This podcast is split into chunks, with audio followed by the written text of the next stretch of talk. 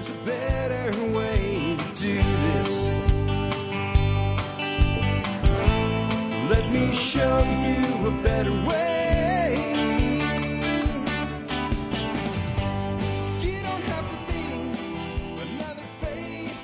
And we are live. Welcome, folks, to today's episode of the Survival Podcast. It's Wednesday. That means it's interview day.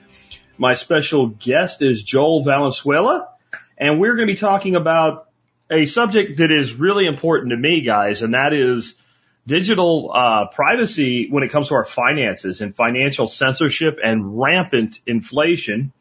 Uh, Joel is is a great guy. I'm glad he joined us today. I was really happy when I saw his uh, guest application come in. Joel, can you start off and tell us just a little bit uh, about yourself before we even dive into the crypto stuff and financial censorship? Just like kind of what's your background and how did you end up in this world in the first place?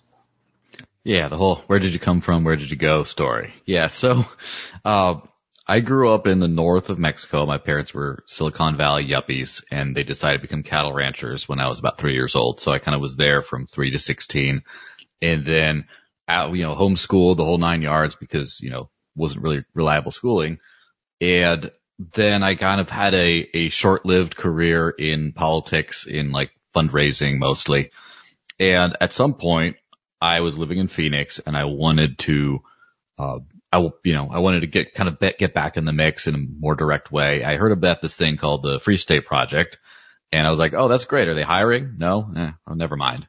And I just put it on the back burner, but kept watching. And then over the course of time, I started seeing bigger and bigger things happening. And when one of their, one of the, uh, New Hampshire state representatives from not the good side of things, uh, started saying that these free staters, these people who moved to the state for this project, uh, were the biggest threat to the state and we must take away their freedoms so that they'll all go away. I was like, no one's saying that about anyone pro liberty anywhere. I need to be there now. So I just packed up my stuff and, and drove out. And it was in the course of that driving out, um, I stopped with a friend for pizza in Chicago and they paid me back for that bit in Bitcoin. And that was like 2013. That was like the start of that whole journey. And then since then I've been, you know, pretty consistently kind of on a mission to try to get off like government fiat currency and start using something that's not, which, you know, cryptocurrency represents the only viable alter- alternative to that at this moment. And you eventually ended up like pretty much living off crypto. How, how'd that come to be? Yeah. So it comes from the, you know, maybe I'm just not, not very patient, but when I hear about this, you know, I hear people talking about like, oh, the gold standard and Ron Paul's talking about this and stuff and the money's fake. And I'm, when you learn that, and I was like a, a teenager when I learned this stuff, I got, it was like, well, okay, well that sucks. So now we just go back to our bank accounts. Like we go back to using it. Like what, what's the next step? And so I was looking for ways of like trying to find a gold backed debit card. Peter Schiff was offering something like that at the time. I was in the process of figuring that out when I heard about cryptocurrency. And so when I got some Bitcoin and later that year was using it more and it was between 2013 to 2015, you know, wherever I could, I would just like use it and, you know, acquire some and spend some and which is was always much more possible and still is today in the state of New Hampshire because of the, you know, free state community. Uh, but it was kind of like, you know, I was doing other things at the time and it wasn't until 2015 I started to get a sinking feeling of like, I am telling a lot of people about this. I'm telling people, oh, guess what? This is cool. It works great. You can be your own bank, all this stuff. And I'm not sure if I know enough to believe it fully. So if you hmm. can live on this stuff, why don't I try? So at the end of 2015, I decided, you know, I'm just not going to let people pay me in fiat anymore. If they'll pay me in crypto, I'll do that. If not, I just won't get paid. And it was kind of, you know, you know, kind of a little bit of a scary move, but pretty quickly I found a couple of jobs that would pay me, most notably writing for Cointelegraph, which is now, you know, a big crypto publication, and then a few other things. And it wasn't until about the middle of the next year that I closed my bank account because, um, it was one of those things where someone forged a check in my name and just like they scribbled on a piece of paper and took all my money right before rent was due. I was like, Huh. why did you just let them do that? Some random person in Florida, no offense, Florida, uh, that had, and I looked at the fake deposit slip and it just didn't look anything like even approximating a signature. And I was just like, what the hell is this?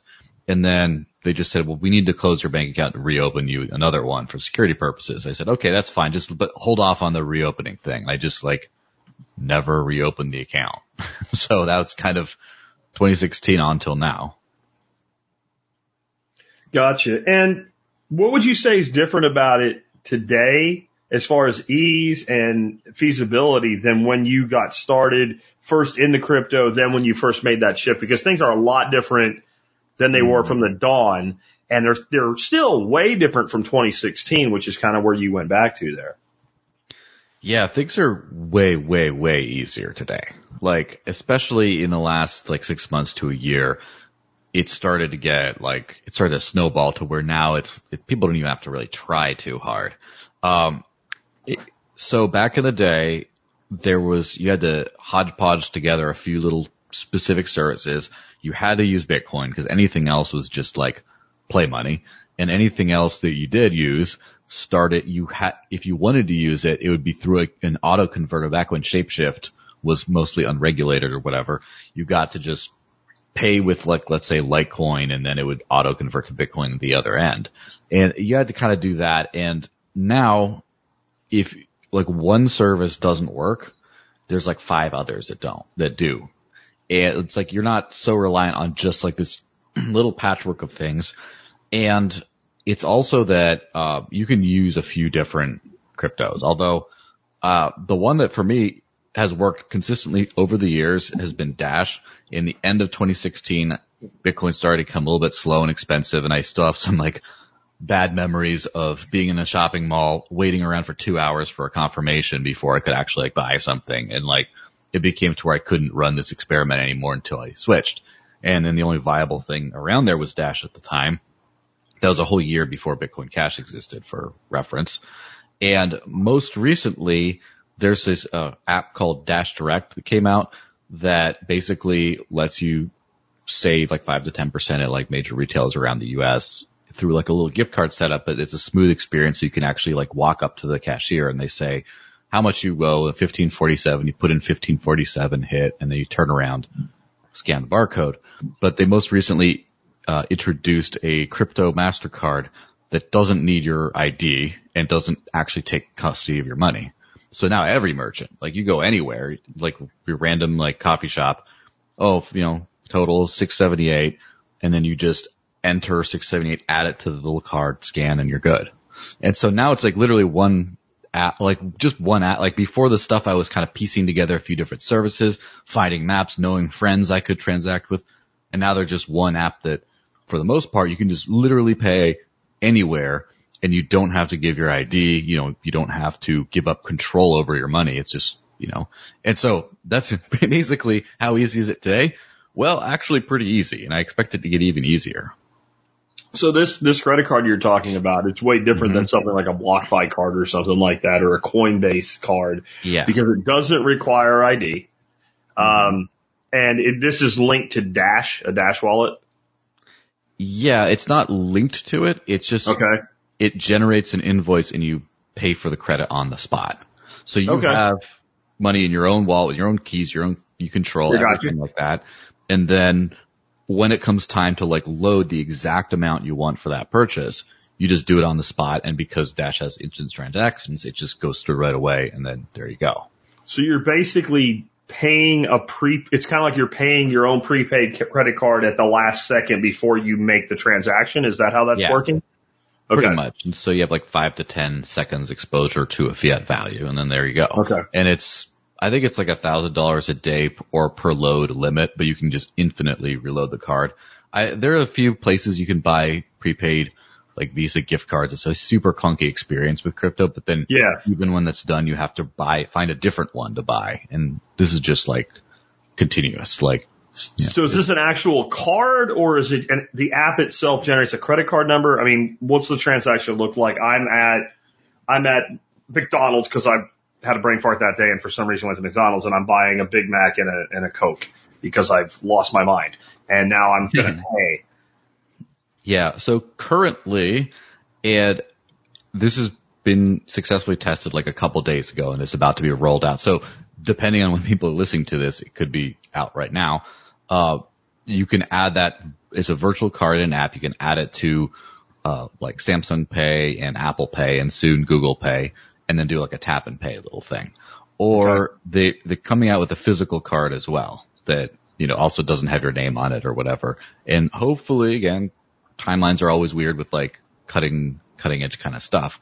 But hopefully within, you know, a couple weeks, it would be nice to be able to get like a, a physical card delivered. So then you can just use it like a regular card, but it's not attached to your stuff. You just use the app to top it up with the exact amount you need. Or if you want to keep a running balance, like you think the crypto prices are going to crash tomorrow, you just load up a grand and there you go. Okay. So this is, uh, this is a thing that's unique to Dash though. Yes, at the moment it is. Okay. And I guess then that transaction can be highly anonymous because first of all, the credit card itself is not linked to you directly. But the other side of it, I, I, I'm imagining you can use the privacy features with Dash when you charge it up. Yes, I have done that before. I have used Okay. mixed funds, the CoinJoin functionality and just sent it right in. So basically, you know, if the reality with using crypto privately is, um, like 80% of the battle, 90% of the battle is just not linking it to your ID. And Yeah. then the, the other 10%, 20%, there's a lot of like, it's, could get really tricky and there's a lot of spectrum. It's not as simple as using uh, a special privacy algorithm or uh, a coin that supports these things. There's got to watch about out about your IP address. Make sure you have a de-googled phone. You got to do a whole bunch of things, you know. But Yeah. yeah, basically, yeah, you can have pretty, you know, pretty good privacy and do this. Very cool. And I, I think there's like a lot of solutions. Like we're coming at this because you're a Dash guy, so we're coming more at this from a Dash thing today. But I'm seeing things like this occur with more and more implementation on the Bitcoin side with Lightning. Um, we have uh, cryptos like uh, like Monero, which was mentioned mm-hmm. here, which are private by default. But then who takes it, like what you just described, solves Yeah. that issue. Things like Pirate Chain, and eventually we're going to have atomic swaps on the back end where we can do what you're talking about without maybe a separate app. Like there's a lot of this coming and it seems to me like we're getting to a point where the average person, if they really want to, can pay their bills, at least most, if not all of them, without a Mhm. bank account, right? Yeah, I mean, I was I was just chatting with uh, Brian Harrington the other day, who's another guy who's big into living on crypto, but from like the Lightning Network perspective. Uh, and like 90% of everything without much fuss, you can live like unbanked on crypto with no KYC. The last 10% is a little bit of a trick and a struggle. If you do use a KYC service such as like a Coinbase, then that part is super easy. But if you don't do KYC, then it's like you can get 90% and then you have to start, you know, renting a, renting a room where like the landlord pays for the water bill so you don't have to kind of thing. Ah. or you have to start, like you have to start having like a, like molding your life around this. But like for the average person doing anything, 90%, you know, no KYC, unbanked crypto stuff. And The other 10%, you might explore some services that ha- want your ID in some cases, or, you know, decide to change your life around that, you know? Yeah. Yeah. Now, as more and more of this becomes the case, the, the government, and I should say governments with an S because it's not just our government, it's governments around the world, it's state level governments, national governments, et cetera, seem to be moving more and more into this and attempting capital controls and censorship. And the way I described it in the pre-promotion for this show is that if you look at any nation state, when they move into a point where they start to have their economic Ponzi, which all these central bank systems are, these Ponzi systems fail. If you look at somebody like, for instance, most recently, something like Argentina, well, not most recently, but in people's minds, fully worked itself out now, Argentina. And when Argentina started to fail, the first thing they did was they took all Michael Saylor's money, right? They made him a Bitcoin maxi, really, really Mhm. uh, did us a favor back then. Um, but they also like instituted these capital controls. Like the first thing they did was say you couldn't hold dollars in an Argentinian bank. They converted your dollars into, I guess it's the Argentine peso, and then they immediately revalued the peso and you lost all the money that you had in the spread if you were holding money in an Argentine bank. And then they wouldn't let you withdraw a certain amount of money. They wouldn't let you move your money out of Argentina, right? They, they, they put these capital controls in to try to hold captive all the money that was inside Argentina. And I think what we see today is now we're seeing small countries starting to implode like Lebanon recently. And uh, I think Turkey's had some real problems and Kazakhstan. And, but it seems like that's like a cancer patient thinks they have a little tumor on their pinky or something and it's actually mm-hmm. already metastasized to the body. And like we have a global economic reckoning coming right now. And so I, I feel like we're having like maybe it's the nation states doing it individually, but really like an attempt at like global capital controls. And so that's financial censorship. That's what we're talking about. So can crypto be censored or its institutions or service providers, right? So you mentioned Coinbase.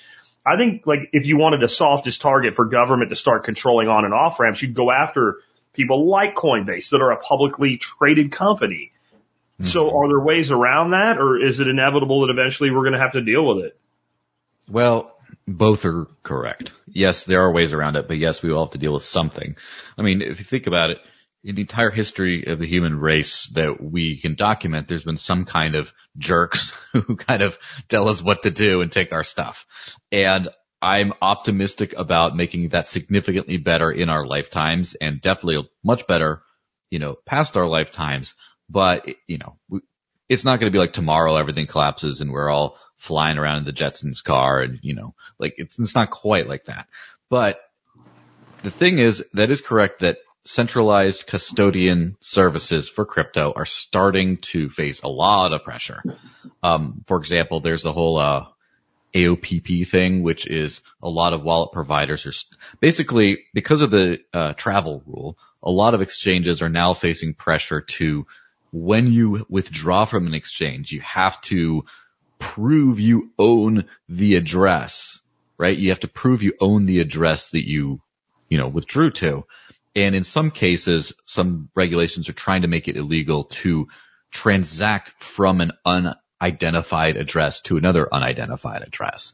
And so there's going to be a ton of pressure on these exchanges that are the, the, the, I guess the life rafts from the fiat system into the crypto system. And I think it's going to be a really rough time for that. And the people caught behind are kind of going to be stuck in this like hyper regulated. I don't even mean like, like the fiat system because the fiat system sucks, but the regulations are uh, restrictions they're trying to put on the crypto, the regulated crypto world are more than what the banking system would have to deal with. And so, but then on the other hand, like anyone can transact with any cryptocurrency without permission anyway you can get interest on your crypto. You can get loans out. You can get all this stuff without a centralized provider, just like with the code out on the internet. It's, it's crazy these days.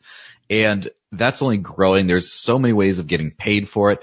Any artist or, you know, other can just mint a bunch of NFTs and sell them and flip them for this. And just like all of a sudden you have this big revenue model straight in crypto. It, that stuff is booming.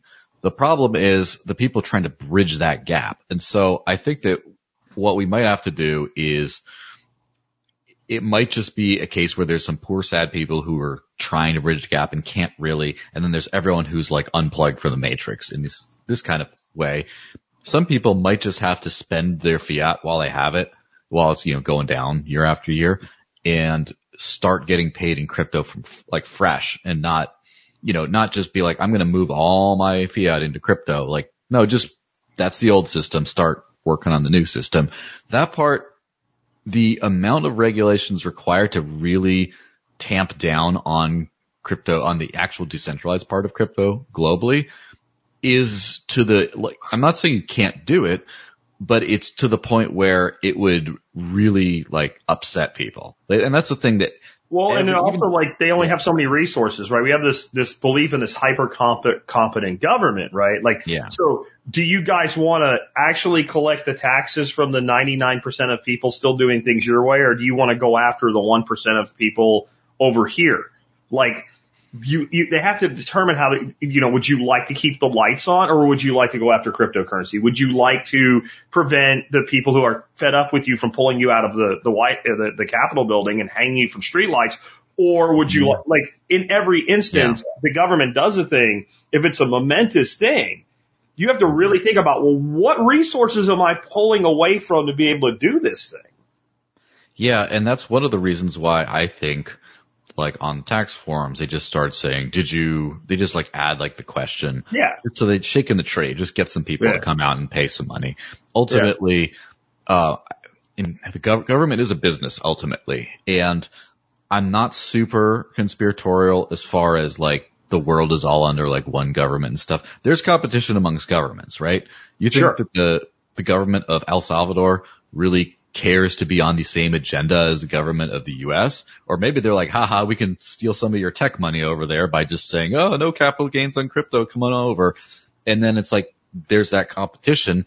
We see what happened with the drug war. It completely failed despite, you know, still being ongoing, but you're talking about physical goods that have to grow from the ground. And we're not talking about just like clicking a mouse somewhere and then there you're Yeah. in. And so the ability for, let's just say, um, I think the SEC is trying to redefine, uh, an exchange as something that would encompass developers of open source software.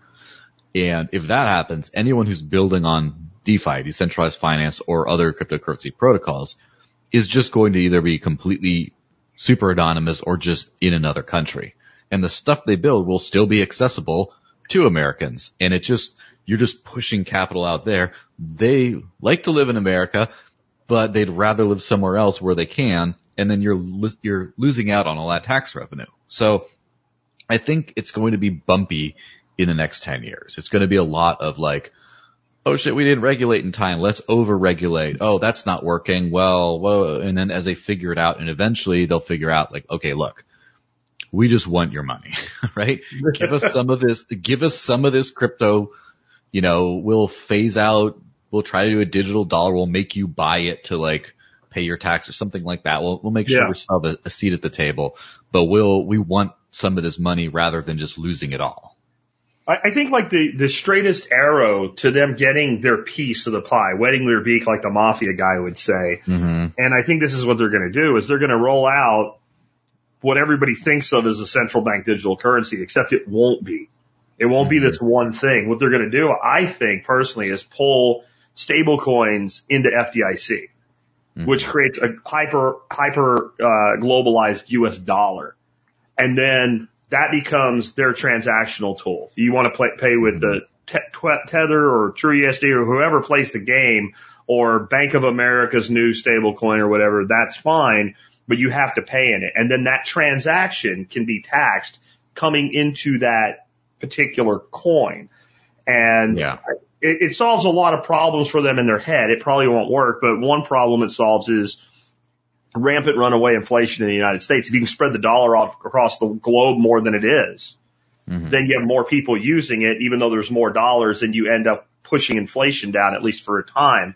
And if you were sitting in Zaire or, you know, Zimbabwe or Egypt or whatever, and you can pick up a smart device, install an app, and start doing business in dollars now, Mm-hmm. most people are going to. I, it makes me think back when I was very young, back when I was 19 years old, stationed in Honduras in the army.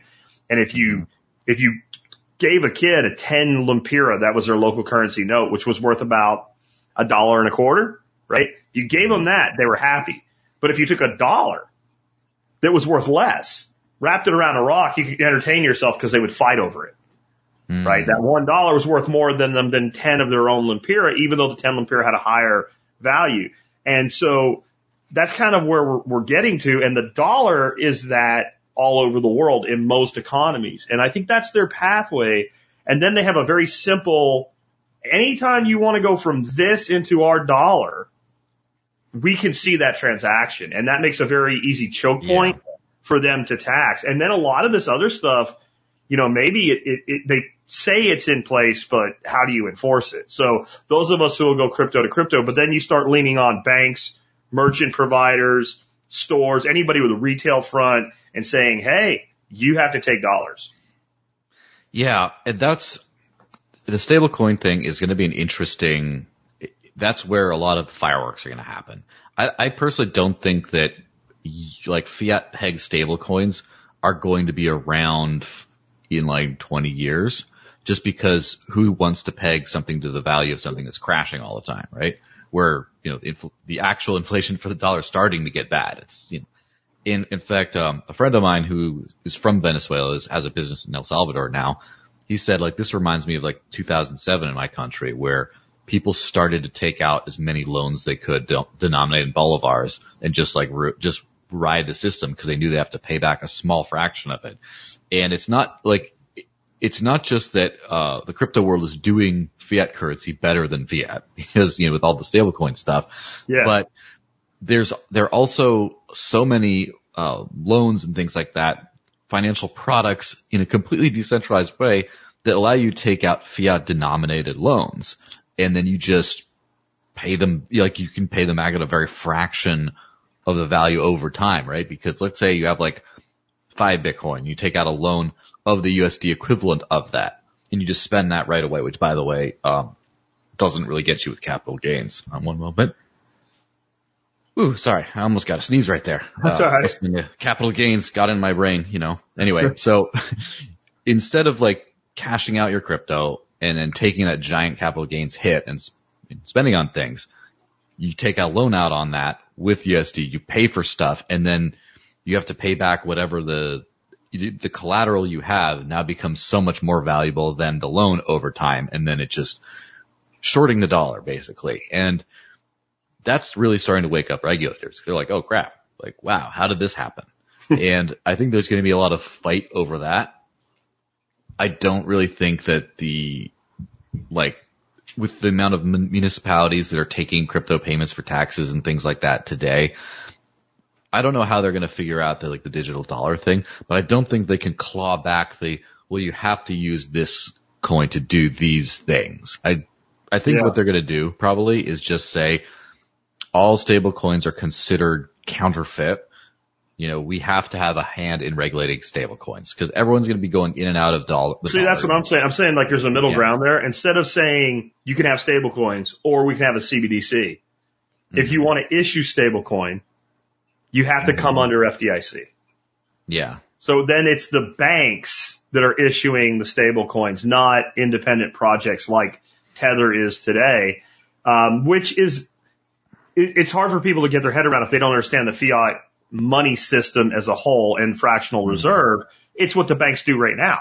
So if you come to Yeah. me and I'm, I'm, you know, Bank of Jack and you want to buy a house and I say, well, how much money you need? And you say a quarter million dollars. And I say, well, here's a check for a quarter million dollars. I didn't actually write you a check off my deposits right? I issued $250 of new money in the form of debt. So I, I think that we could end up in the point where the stable coin is, is, is the new mechanism of, uh, fractional reserve banking, if that makes sense. So it's, it's, Yeah. it's fiat backed, but it's really like, it's not like when I issue you that money, it's not really fiat backed, right? Mhm. It's Joel Valenzuela promised to repay backed. hmm That's that's where that two hundred fifty thousand dollars I issued to you came from. I didn't have the money on the bank. I had at least twenty five thousand dollars in reserves, and then I can cut this check backed by nothing but your promise to pay me back. And I, I just Yeah. don't know that they'll give up because if you think about it, like who's regulating this? Well, hmm you know the the, the SEC and the and, and the FTC, right? But who's controlling them? Well, the banks, and the banks already do this. You see what I'm saying? Like the banks Yeah. are really in charge, right? Like period. Like the banks are actually in charge of everything. And that's something that I can actually see as a regulation that they, that could like take place is trying to regulate stable coins as dollars. Because Yeah, that's what I'm say saying. that, To be clear, Like- yeah, that's what I'm saying.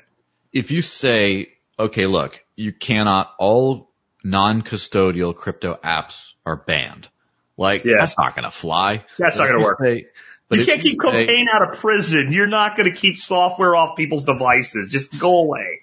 Yeah, it, like you can, but the the uh, amount of work you'd have to do to get that done, you know, would really cause an outcry, and then it would cause the other political party to move to win the next election, and then just like reverse some of these because they have a bunch of big donors whose companies rely on these kind of apps existing, whatever. But what you can do is say you cannot have an app, a non-custodial app, whatever, with a stablecoin offering that doesn't have regulate for like regulatory approval. You Got have you. to KYC with that. And then most apps will just like for US customers, you can't download the version that supports stablecoins.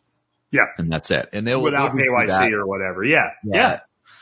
And that's just the way it's going to go. I think, um, I don't know how long we have until that, but like in the, in the meantime, you know, do whatever you, do whatever you can, I guess. But, uh, the ultimate thing, like a lot of people, I remember Eric Voorhees, who's a great man and a pioneer, the founder of Shapeshift, Satoshi Dice, all this kind of stuff.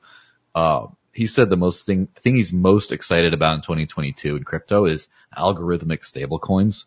And my, I, I understand where he's coming from because it is, it is a breakthrough and it is enabling a lot of people who just aren't ready to live on crypto and denominate their life in a volatile asset like that is allowing them to come on board. But I'm not super excited about anything that's pegged to the crashing dollar, the entire reason crypto exists to begin with. And it's a, it's a position for hardcores like me today.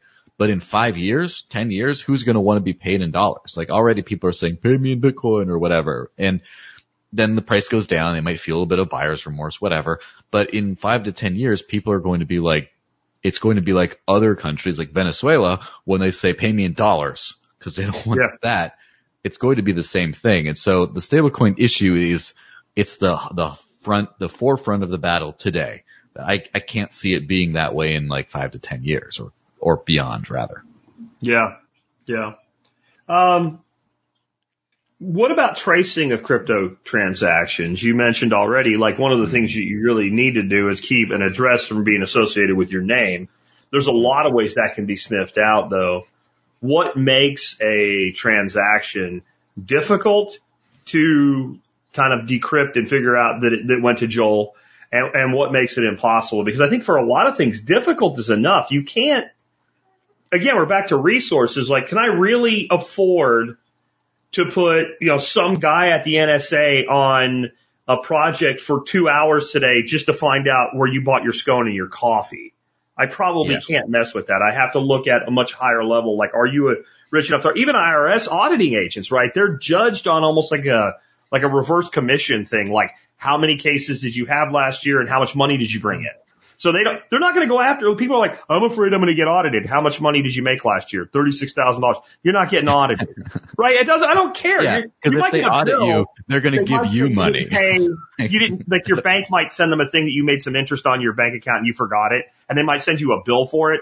And people tell me that, mm-hmm. like, I got audited. No, you didn't get, that's not audited. Audited is when they put the glove on and it goes up your ass to your elbow. That's what audited is. That's where you have to go sit Yeah. through an audit. You're not getting audited making 50 grand a year or less, right? Unless you Yeah. really made a half a million and you said it was 50. But if you really made 50 grand, you're not getting audited. So these crypto transactions, when there's billions of them happening a day, there's certain ones they can't really put the effort into. But it doesn't mean if they Mhm. target you, they won't. Yeah. So the, the privacy on crypto spectrum, first off, it's a much bigger spectrum and a much more complicated thing than people kind of realize. I think like, do you have private? Like some people assume crypto is private and most of it is absolutely not, especially account based cryptocurrencies like Ethereum, where you have one address and everything. If you look at that address, not only they see how much money do you have, they see all your NFTs, they see all your other random tokens. It's just all public knowledge and how people, and some people, you see this on Twitter a lot of times, people have their username .eth, .eth, because that's their .eth username that maps to that one address that then you see their entire everything. Oh my gosh, who who does this? At least with something like Bitcoin, you get a new address every time. And then it's like, well, you gotta like watch the blockchain. And once they use a transaction that then combines inputs from those two addresses, it's like, all right, now you start to figure out a financial picture. But then the next step beyond that, I would say is probably uh, mixing or CoinJoin. And there's quite a few wallets that do this on Bitcoin and it's kind of built into the Dash protocol. And that makes it really hard to uh, see the origins of funds. Like you just get it, you don't know where it's from. But like if you receive a big pot of money from like whatever, and then you start spending it, like two random transactions go to two unrelated addresses, you can't tell where they're from because they're mixed. But then you spend, and then from both of those, biological conclusion, oh yeah, they can, must have come, this must be the same person if they got combined in the same transaction. And uh, there was um the Wasabi wallet. Uh, you know, I hate to throw some shade right here, but was it was used for a few big hacks that happened from exchanges, and they had some fatal flaw in their mixing thing that was discovered and the people that used that service went to jail. And the next level beyond that is some sort of a mixing thing plus let's just say confidential transactions or stealth addresses or something where you can see an address, but you can't see either the amount that went into it or you can't see looking at the address how much that it even got a transaction. And the way Monero works is similar. You know, people are going to lose their mind, whatever. It's similar to a mixing thing, although it's not, you don't pre-mix a bunch of funds. You have a decoy model where it's like, let's just say one out of 10 is the real one and you've Yeah. got to guess. It's similar to, you know, the mixing thing, but then It was um, a 13, 13 part ring signature. And Mhm. I think in the last upgrade, it went to like 111. So it's like Yeah. there's 111 cups, right? And you're Mhm. playing the game where you try to find the ball under the cup, but there's 111 of them. And there are balls under all the cups. You Mhm. need to find the right ball and know you're looking at it when you see it. It's, that's a pretty difficult nut to crack. Yeah. And the thing is that the thing that makes that work better, of course, is when you send to an address because of confidential trans- transactions, you can't tell how much went into the address or even that it got a payment from there. So it's receiver privacy as well as sender privacy. Yeah. The thing is like over the years, cause I've been keeping track of this stuff for, you know, six years, I guess. There, like, it's a constant cat and mouse game where people were like, all right, well, they found out that out of the, there's a 50% chance that the very first of these decoys was the right one, was the actual real one. And oh, we got to figure that out. Or it's like, if you send, and this was, I believe in the last year or so that I believe they fixed.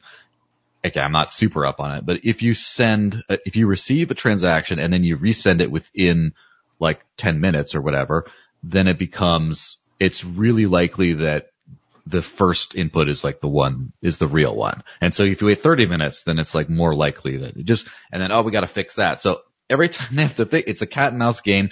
And I'm sure people are getting caught in the interim from people looking at it. But then the next level up, I would say something like, so there's two that I keep my eye on, which are Firo and Zcash. Uh, Firo is kind of, used to be called Zcoin. It's not really as well known, uh, but they're working on some high level stuff with the Lelantus Spark protocol.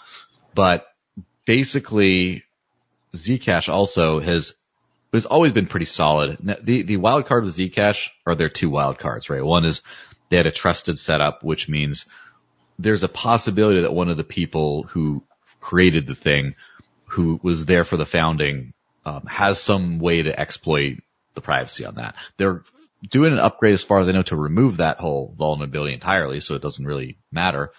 Their big thing was, um, it just was like super computationally intensive. No one was using it, but now they got to where mobile wallets can really do some like high level privacy Yeah. like easily within a few seconds, like five seconds. You just, and then you go. And Yeah. so you, it's starting to like, that's probably more the higher end of the spectrum. yeah. But the greater point is it's always going to be a cat and mouse game with this stuff. And it also has something to do with no matter how private everything is, if you are known to have bought like a giant, like a hundred grand of this stuff, and then all of a sudden someone buy, buys something, a hundred grand yacht, or what that's probably really cheap for a yacht, whatever. Yeah. A car, a hundred grand car with this stuff, even if there's no traceability, people aren't stupid. They can figure out money here, money there. And even if you have the best privacy tools, if you're kind of an idiot, you know, you're going to get Yeah. busted. And so, or just traced. I mean, on, honestly, in most cases, it's just, You're talking about major purchases there. Yeah. I mean, you're going to know like the money came from somewhere, right? It had to come from somewhere and you bought it, right? Like if you're buying a yacht or a house, when you start buying things in a six figure thing, you're almost never going to buy a thing that's not in some way titled to you, hmm right? So then you immediately have a link to that, you know, a piece of real property, a car, uh, a, a massively expensive piece of art, something like that, is always going to have a, a tie to the buyer. So I guess that Yeah. would be something that you can always see what came out the other end of the tunnel in a dollar amount, right? So I guess that's a, that's one pretty difficult to crack. Now you mentioned, uh, Zcash. My issue with Zcash is not really the trustless setup. If you fully understand how that works, hmm it would actually have to be that everybody saved their key because there's like 12 or 13 keys that each member of the setup had and then supposedly destroyed. Um, but what was built off of Zcash, and, and, and I, I feel like something went wrong with Zcash because Zcash was supposed to be completely private and then it became optionally private. And to me, optional privacy is not full privacy because it requires people to use it. And we know they don't. And we know that, for instance, on the Zcash network, it's less than 6% of transactions use privacy. And ZK snarks are almost impossible to break if it's used. But like, uh, R, Pirate Chain was built off of Zcash and they made it mandatory. Like even if you're, even your transactions on an exchange, I guess if you got into the account, you could see the transactions, but the transactions themselves are shielded. And the way that works, if I send you money with, with R and you say you didn't get it and I'm like, yes, you did. You, you, unlike Bitcoin, I can't just send you, um, you know, a, a, where you can go look at the block explorer and see it, but I can. There's another code. So you've got your public key, your private key. You've also got a viewing Mhm. key. And it's like having a whole second private key. But that key only, it's instead of being like a multi-sig, it just only lets you view the transaction. Mhm. So to view the transaction would be just as difficult as knowing somebody's public key and trying to guess the private key. Mhm. And I think that takes, that's what Zcash could have been, and for some reason wasn't. And I, my bigger concern with Zcash is the fact they didn't do that when they could have. And that just makes me Yeah. afraid that somebody somewhere said, hey, y'all aren't going to do this. And then they complied. Because why, why wouldn't you do that if you could have? And I, the only legit answer I can give, what's been very difficult for Pirate Chain is, is onboarding exchanges because it's a lot more complicated for an exchange to manage deposits and withdrawals in that Yeah. scenario. It was, you know, a couple exchanges really kind of regretted bringing them on and eventually their team helped make it work. But I guess that would be the only plausibly reasonable reason they would have made that optional on off switch. And I know Dash does too. And I'm, Yeah. I'm not a huge fan of optional privacy. I, I'm really not. Like to me, something like R is optional privacy because if I want to disclose it, I can, but the Mhm. transaction is private by default. Yeah, it's it's an interesting trade-off because uh, um, I've been kind of watching space for a while, and Monero by having constant, like always on stuff, has made a lot of things really difficult. Like made adoption to wallets lagging, exchanges lagging, all this kind of stuff lagging, and it just the thing what I, I believe again I don't I know I'm not in the Zcash people's brains. I think their their thinking was this stuff is not ready for prime time yet.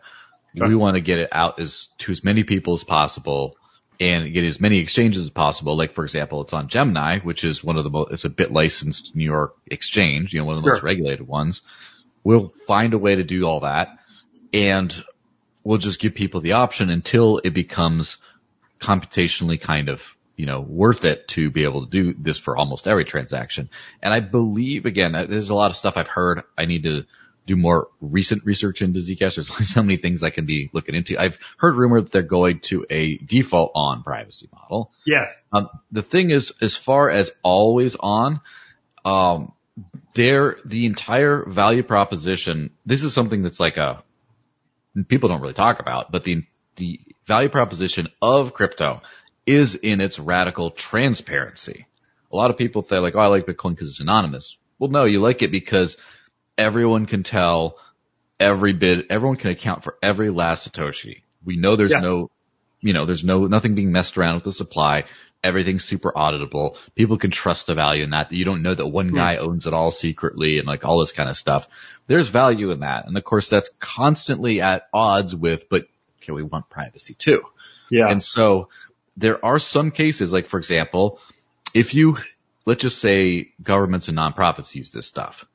Do you really want their funding to just be completely like anonymous and dark to do whatever they do? That's kind of what they already do. You'd want an option for like donation address. This is how much we've received. And you just see like a public donation Mhm. address and just say, we gave this to this family or this to this, whatever. You want to, you want to have that public accounting out there or some people would rather. And then once like you, pay, once people get paid with it or whatever, then it's just like, you know, like, oh, we paid this much in salaries but it was all shielded. So you can't see who got it or how they got it, but you can see the transparent balance now went down by the amount we said it did. It's like, okay, that's, we're not having the Pentagon lose like billions of dollars into the, you know, into the nether. So it's really good, I think, to have kind of both. Um, Except I don't think it'll ever matter because they'll make an exclusion for themselves anyway due to national security or some shit. Right? yeah, They'll probably. We can't do this. It would be interesting though for charities and what have you, right? And NGOs that people contribute to voluntarily to be able to audit their books. But that's kind of like, again, that's a voluntary application. Um, Yeah. I just like So when, you're doing when you're doing 94% of your transactions publicly and 6% Mm-hmm. privately, decrypting those 6% just got easier. If that makes sense, right? You I now I'd reduce like the to flip cost. those ratios.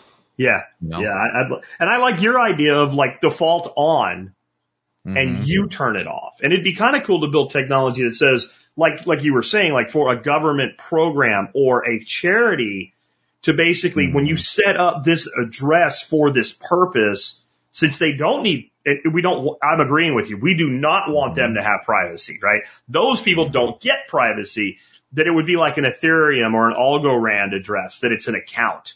It's one and it stays one and all the money goes to the one and all the outs are auditable. I, I like, I've always found that to be interesting. I'd like to see, you know, I'm an anarchist personally, so I want no state. Mhm. But if there's going to be a state, I would like, you know, it'd be great if we didn't have a big fight about did Trump win or lose, right? Yeah. What, what if the blockchain of the election was auditable by everybody everywhere all at the same time? I think there's some things we can use that transparency for with public records like Mhm. car titles, home titles, et cetera. We can eliminate with that functionality by tokenizing those titles in, in basically a form of NFTs. We can Mhm. eliminate entire industries that are nothing but leeches on society, like your title search company. You know, Yeah, if we I mean, have, already doing that with uh, Right. some property in Florida was sold as an NFT not too Yeah. long ago. So yeah, if we can take, if we can take the title of a property and put it on a blockchain that's auditable by anybody, why do I have to pay title company XYZ $1,800 to make sure there's not a lien on the title? Right? The blockchain says it's, it's lien free. It's right there. Anybody can look at it because that, that whole industry exists for the purpose of extracting money out of mortgages. That's the only reason that it's there. We all Yeah. know that, but there's nothing we can do about it, right? There's no alternative yet. But Mhm. uh, car titles, again, like we, if it's a public record, it doesn't need to be private because it's public, right? So I think there's a lot that can be done with that. Yeah, and that is a, a case for a certain amount of transparency, right? You don't want to see how much money the guy who paid for the house has, but you do want to see that he paid the mu- the list price or whatever is actually quoted for the house. Yeah. It's not like, oh yeah, it's totally worth this much. I got some dude to sign off on it, and then once the once the the seller receives the money, then they just move it to some dark address where you can't see it. But it's like you kind of want that. I've used, I've run a couple projects where I've intentionally disabled the change addresses on the wallet. So all the money in is in one address and have a big publicly accessible spreadsheet of every single payment made out of that just for radical transparency. So no one has to say, well, where's the money? How much did you spend on this? What's going on? Just like, just look at it. It's all there. And when you get to the individuals who get paid, once they get paid, then they, the privacy is kind of on them. But there's some really good applications to radical transparency. It's just that uh, it's unfortunately to default right now. Yeah. And I would Yeah. really like to have it like the default is, the default is dark until you have to, you know, do something about it. Yeah. I mean, I could see, I could come up with ideas off the top of my head about how this would work. Uh, intercompany billing, hmm like interdepartmental building in a large corporation. They could even have their own crypto that basically moves money around within the company. And when money goes in or out of the company, it goes in fiat or whatever they transact in. And that would mean that any internal auditor could audit all internal billing immediately. And when Karen in human resources says, I didn't spend that money, yeah, you did. Right. Mhm. Or our department never received that, those funds. Yes, you did. Like there would be no discrepancy whatsoever. There it is. Like, you know, or I, I didn't, I didn't spend beyond my authorized daily limit as a purchasing agent within the company. Yes, you did. Here it is, right? Mhm. Like there would be, and then I think that would save, like on expense reporting and all this stuff that companies have to do to comply with the state could save billions of dollars across the aggregate by using that type. So I think there's plenty of reasons for it, but like I'm, I'm saying between, if I'm transacting between you and me, I would rather it just be dark by default. And if we want it public, We can make a Yeah. copy. That's Yeah, that's exactly the thing. It's like information is very powerful. And the problem is if too much information is out there at some things that can be powerful against you. But so I, I think that trans, like uh, uh, on a, um, as a principle, I think that transparency and more information available to more people, you know, without looking at nuance is usually a good thing. It's just that in some cases, and financial privacy is one of these, like how much money you individually own and or who you're paying. Yeah. If it's no one's business, that really needs to be completely, you know, transparent. And I think it really, I mean, not transparent, like completely opaque. And I think that this will happen even without like the cypherpunk pressure, although I do think that is a very valuable tool.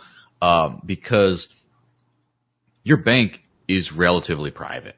Like, okay, the bank knows how much you have. The government knows how much you have. yeah. But the merchant who you swipe the card on, they don't really know how much you have. Your random per, like, unless you tell them, no one really knows how much you have. In fact, like cash is almost less private than a bank account sometimes because when you pull it out of your wallet, they can see if there's a hundred in the, a few hundreds in the back Sure. of your stack. But Sure. so right now people are just like not yet adjusted to this like, but they're, oh yeah, look at my NFT collection at this address. They're not quite used to being robbed at gunpoint, I guess. They're Yeah. not quite, they haven't, they haven't clicked, but once it clicks, no one is going to want to use something like that. And then the average person is going to, they don't want the coffee shop owner to like start charging them more. Be like, oh yeah, it's Jimmy. I know he's a baller. And you start cranking up the price for him. Like this stuff is not going to fly with the average like Yeah. NPC, like average sheeple, whatever you want to call them. They're going to want privacy. And if they want privacy, people like us really want privacy. It's just going to be there. You know, um, there's both sides of that tran- those transactions need to be thinking when they're doing stupid things like using the same address. So if I use one address and I come into your store and I buy $35 worth of crap and I pay you with it and then you you just like, hey, he paid me with crypto. Let me see how much and I pull it up and you pull it up and I've got like five million bucks. Like you might know a guy named Guido and I might wake up with a gun in my mouth right? Mhm. To get my five million dollars worth of Bitcoin, you know is all in one address. You need one phrase or one private key, and you've got all my money. Like I've revealed something. Likewise, if I pay you to an address and you take the same one all the time, you could wake up with Guido's gun in your mouth. You don't know. But less nefarious, but just as damaging long term to a business. I've bought stuff from companies that do take crypto, and I'm like, I wonder. And you check the address on the Block Explorer, and there's hundreds of transactions there. Oh, okay. And then you go to their pri- you go to their product catalog and you go, okay, so last month you sold 10 of these and 20 of these and a 100 of these. This is your number one best selling item. Guess what if I'm your competitor, even if I'm not sending Guido to your house? Guess what I know to do? I know where to target, what to sell, how to market it, and I can price mine $2 less than yours. And you just gave me all that competitive information because you used one address. Mhm. And I've actually like checked on, you know, I'm not the guy that's going to make it public or do it, but I've checked on businesses where I'm like, I literally can tell you what you sold, when you sold it, uh, what time of day you sold it, what your best selling items, what your worst selling items are, when you drop prices, which items sell better when you put a sale on. Like that's a crazy amount of competitive info. And you're right. If they're doing business with credit cards, they're not giving that away. So much for anonymous, right? Well, that's the other thing is what happens. You go get a coffee shop, go to the coffee shop and then you pay and then, um, the barista then checks the transaction history and says, Oh, this person is loaded.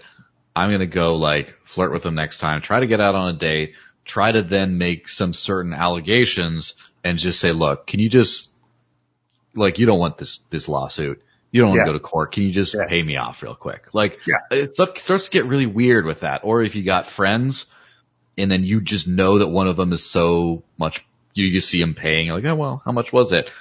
It just starts to complicate things a little bit and it just gets a little like, we don't want that. We want, and people, you know, the free market is undefeated. If there's a market demand, people will, the supply will be created somehow for people to, you know, meet that, uh, to make money off of that. So if people demand financial privacy, and they will, there will always be someone to do that. This will be provided. So one of the things I get from people all the time, especially in my audience, because I have about like 50% are full on hardcore crypto adopters. I'd say 30% are skeptics, but they just could take it or leave it. And about 20% are like crypto haters. right? They're into, you know, the, the, I love the, the, the closer you are to every time you start fires, you do it with two sticks, right? The closer you are to Bitcoin is bad and all crypto is bad. And, and they all say the same thing. They're going to ban it. They're going to ban it. I had the old curmudgeon himself, Gerald Celente on. They're going to ban it all. It's all going to go to zero. And I don't, I don't see this being practical, but you seem to put a lot of thought in this. So what do you think would be the reaction if, if, if governments, you know, and I don't mean, you know, the government of Timbuktu or whatever, like a substantial government or group of governments came out and said, okay, fine, no crypto at all. We're banning it. hmm Well, obviously the price wouldn't do well in the short term. Um, there's no getting around that. Uh, but I think that you see a lot of it go underground. I mean, we forget that like the Silk Road was completely illegal in just about every way. you know, like there's just a lot of stuff that just wasn't, the government didn't like and they had to figure out how to shut it down. And then a bunch of other dark markets popped up and they're still around again, allegedly. I have no idea. I don't, I don't look around there, but you could still kind of do tons of illegal things and you, you run a big risk of being stuff cracked down. But as long as people have like the ability to do this, like you think that some guy won't find a way to buy some token that then he can like DeFi farm somewhere and like make a bunch of money and get double his fiat. It's like people playing the lottery. Someone's going to do it. It'll continue on. People will, as long as it's useful. And especially once the dollar or other fiat currencies start to crash, people are going to kind of go into that sort of thing. It's just always going to be a thing. And I, I can't really see a situation where banning it is effective. Banning it is effective in ruining a lot of people's lives. You know, banning is effective in crashing the price. If you have all your money in that, at some point, whoops, there you go. The thing is like, fiat's turned into such a ticking time bomb right now that I don't feel comfortable holding that at all. Like, it's not like, well, it's safe. At least it's going to be a, like, no, it's starting to go down pretty fast. Like, see, we're seeing like 40% increases in prices in some cases. It's like, it's starting to become really crazy. It's so what I would say is if you don't trust crypto, if you don't know the grid's going to be up, EMP attack, all that kind of crap, if you, okay, stockpile goods and like stockpile, you know, have gold and silver on hand because why not? You know, although I think that if you have a societal collapse, no one's going to give a crap about gold and silver, but No. have a lot, you know, keep, have a lot of whiskey, a lot of lead, especially a lot of lead, like do all that stuff. And then in your day to day life, if you're still using paper freaking money, if you're still using dollars, you know, shut up. like Yeah, you've already yeah. done your prepper stuff. Yeah. Use crypto. If you're still using dollars instead of crypto, no, just okay. Use this, te- even if it's 10% of your net worth or whatever is in dollars or in, turn it, most of it into crypto instead and use that instead until the MP comes and it all gets wiped out Yeah, anyway. here's Like, my thing with that, dude. I, I have a special contempt for the people that like Mhm. they're going to shut down the internet, the grid's going to go down, they'll turn off all the power to controls, whatever. I'm like, all of you people saying that, I know certain things about you, like like uh, whoever the guy was, Johnny Carson used to pretend to be the, with the big turban Mhm. on his hat, and he would you know know what was inside the envelope, Carnac or some shit. Like, Yeah. here's my Carnac, right? Okay, first you're fucking broke. Okay? Mm-hmm. You have no fucking money if you're saying this. You don't have gold. You don't have silver. You don't have real estate. You just are not part- participating and you want to feel comfortable in your choice not to be in Mhm. this ecosystem. And that's nine out of 10 of them. They have no money anyway.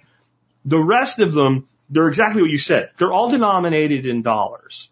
They have their 401k and what have you. And if you turn the internet off, all your stocks are gone. worthless. All your ETFs are worthless. All your dollars are worthless. mhm. Right? If you shut down the internet or the grid, and by the way, most of you bringing this objection up within 30 days, you're going to be dead because you're not a prepper either. You're a prep tender. Right? Like, Yeah. I, I know if I go to these people's houses and I'm like, well, where's your food? You know, they have like two cases of ramen or some shit. Yeah. Right? I know that the people that bring that up, because I don't think you've thought forward if you bring that up. There, when I first started this back, I started the show in 08. So it's been around a Mhm. while. And I, I talk a lot about agriculture, regenerative agriculture, permaculture, growing your own food. And I get people, especially back then, literally would say, well, I don't want to garden because when everything collapses, people are just going to come steal all my food anyway. hmm And I'm like, and you have no food. And I just think there is a huge portion of the market that what they're looking for is a reason not to be involved and they'll shut off the internet. Uh, the CIA is Satoshi, whatever. Like all of that is just an excuse.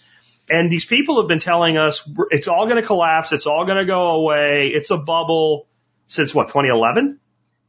Right? When, when Bitcoin became enough to even for people to know what it was and somebody bought some pizzas with it that are worth a billion dollars today or something, right? like it's all then. been going away forever. I, I'm sure you've read the Bitcoin obituaries, right? Yep. And, and, you know, the 99 bitcoins or whatever, like it's like Bitcoin has Mhm. died 439 times as of today. And Yeah. I just think these people are looking for a reason not to get involved. Well, that's true. And I think if anyone believes that a full on societal collapse is around the corner and they can't run three miles, like you're, you're dead like right away. Like if you have, don't have cardio, like you're in that bad shape. Like, okay, uh, not, okay. I'm not in as great shape as I used to be, but if you have, if there was a predator chasing me, I could bang out a half marathon. I could make it to 12, 13 miles. I'd be like dead at the end of it. That's my extent. But like three miles, no problem. Like right now, you want me in my jeans run three miles? I could do it.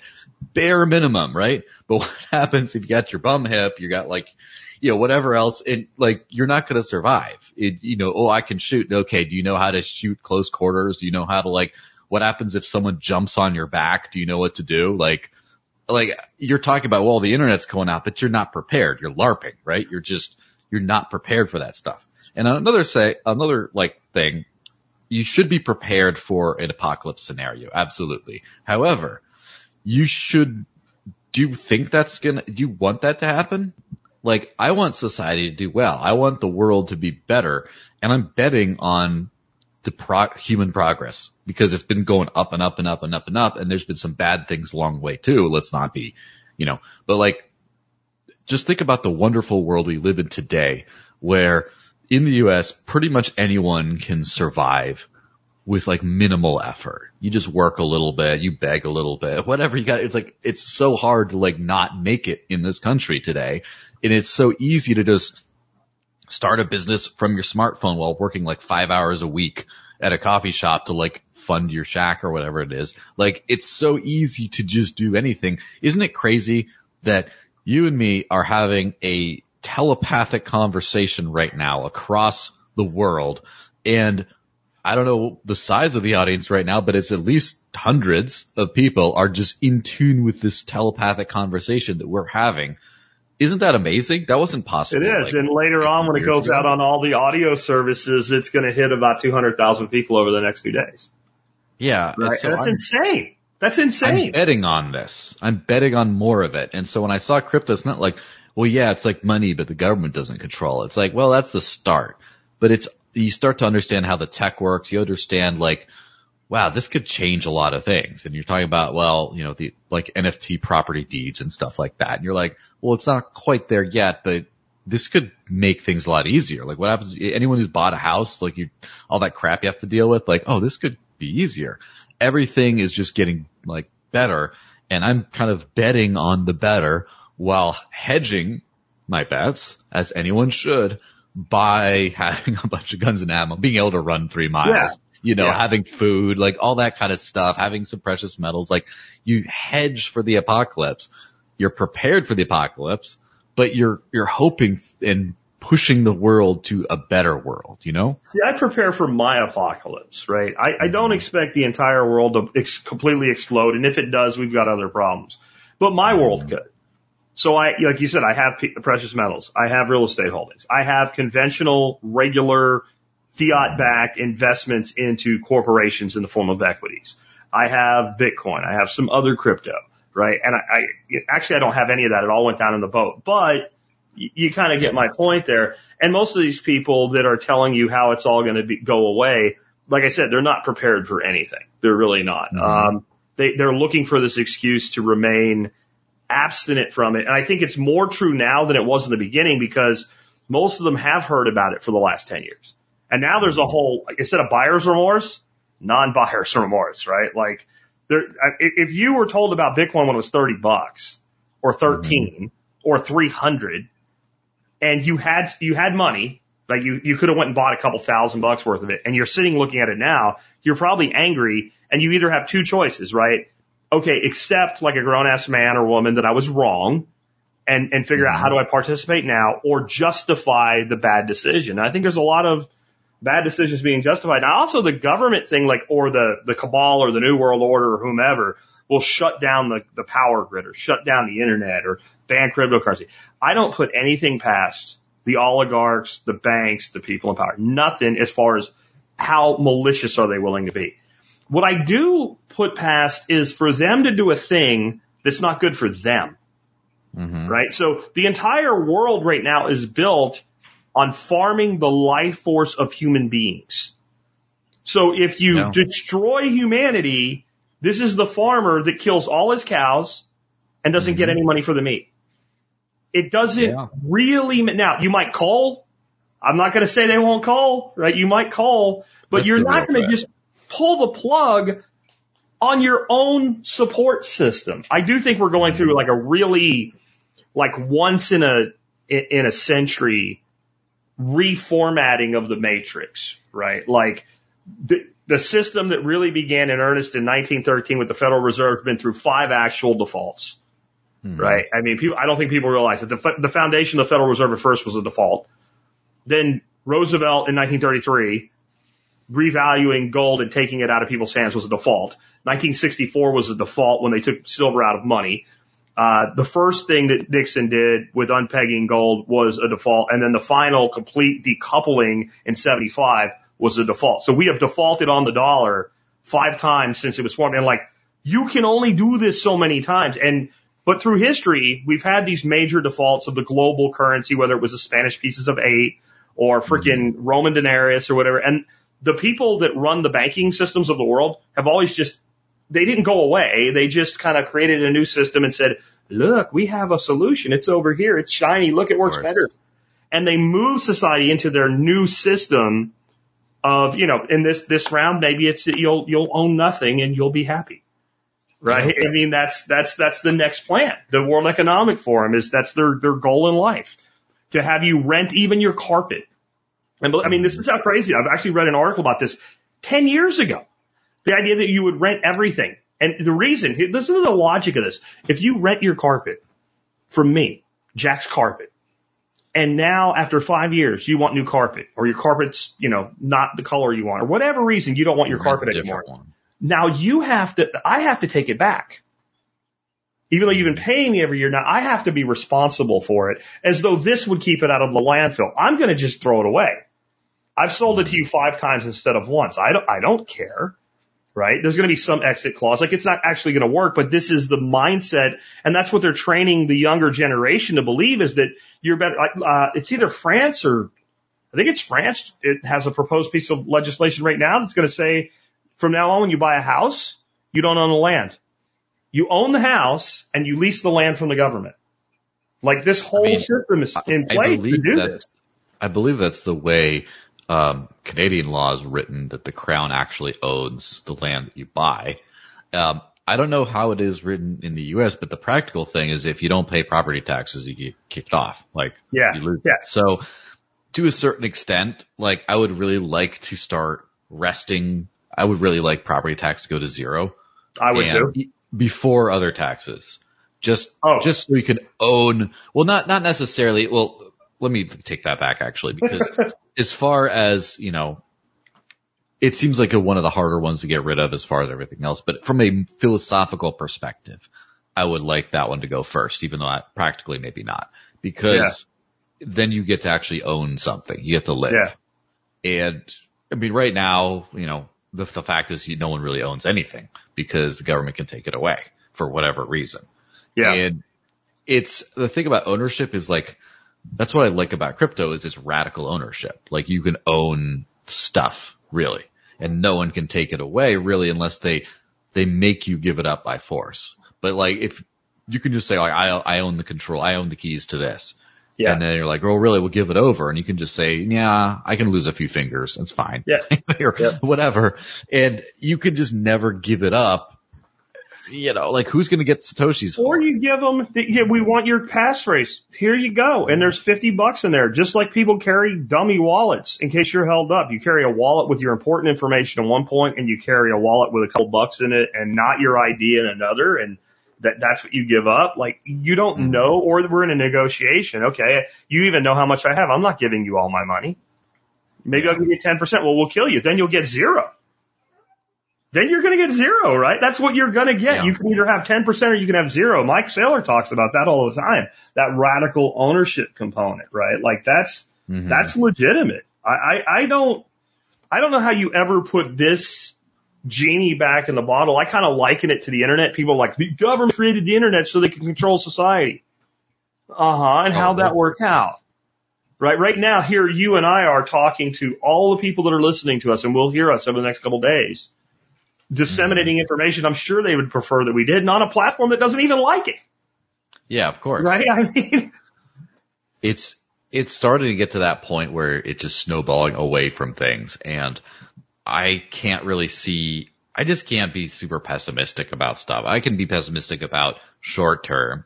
Like I think that there is going to be I think supply chain issues we're having now are not going to necessarily get better, at least not in the short term.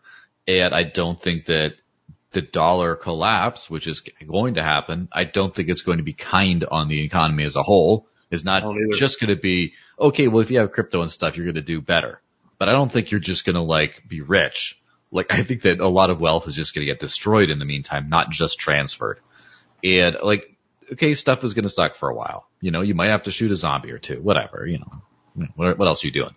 But you, I do think that things are going to keep on getting better to a certain extent in a very zigzaggy way. It's never straight up. It, I'm just seeing a lot of good things coming out and I, a lot of more tools for self. Just think about it. I haven't earned dollars in seven years. Like what world in what 2010, 20, 2000, whenever it was, did anyone think this was possible? Everyone was just, no, we're slaves of the fiat system. And now it's just like, well, I haven't earned any in like seven years. So now there's a lot more like me. Like who, who's not seeing that as huge and incredible? Who's the sourpuss who's just like, yeah, but you know, AMP or something? Like, aren't you appreciating the amazing things, progress and freedom we have today? Yeah. Yeah. I think that there's a, an unnecessary level of pessimism. In fact, I would actually say that like the switched on people are too pessimistic and the average person is too optimistic. Like they're not prepared for anything that's coming.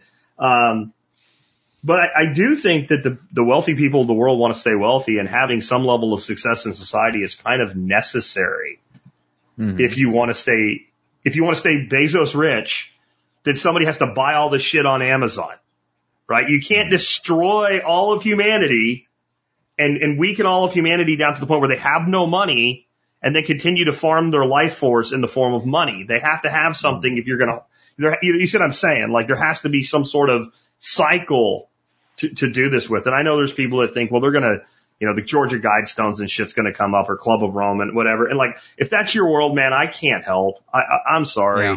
And again, I, I, I go back to whatever you're holding your wealth in.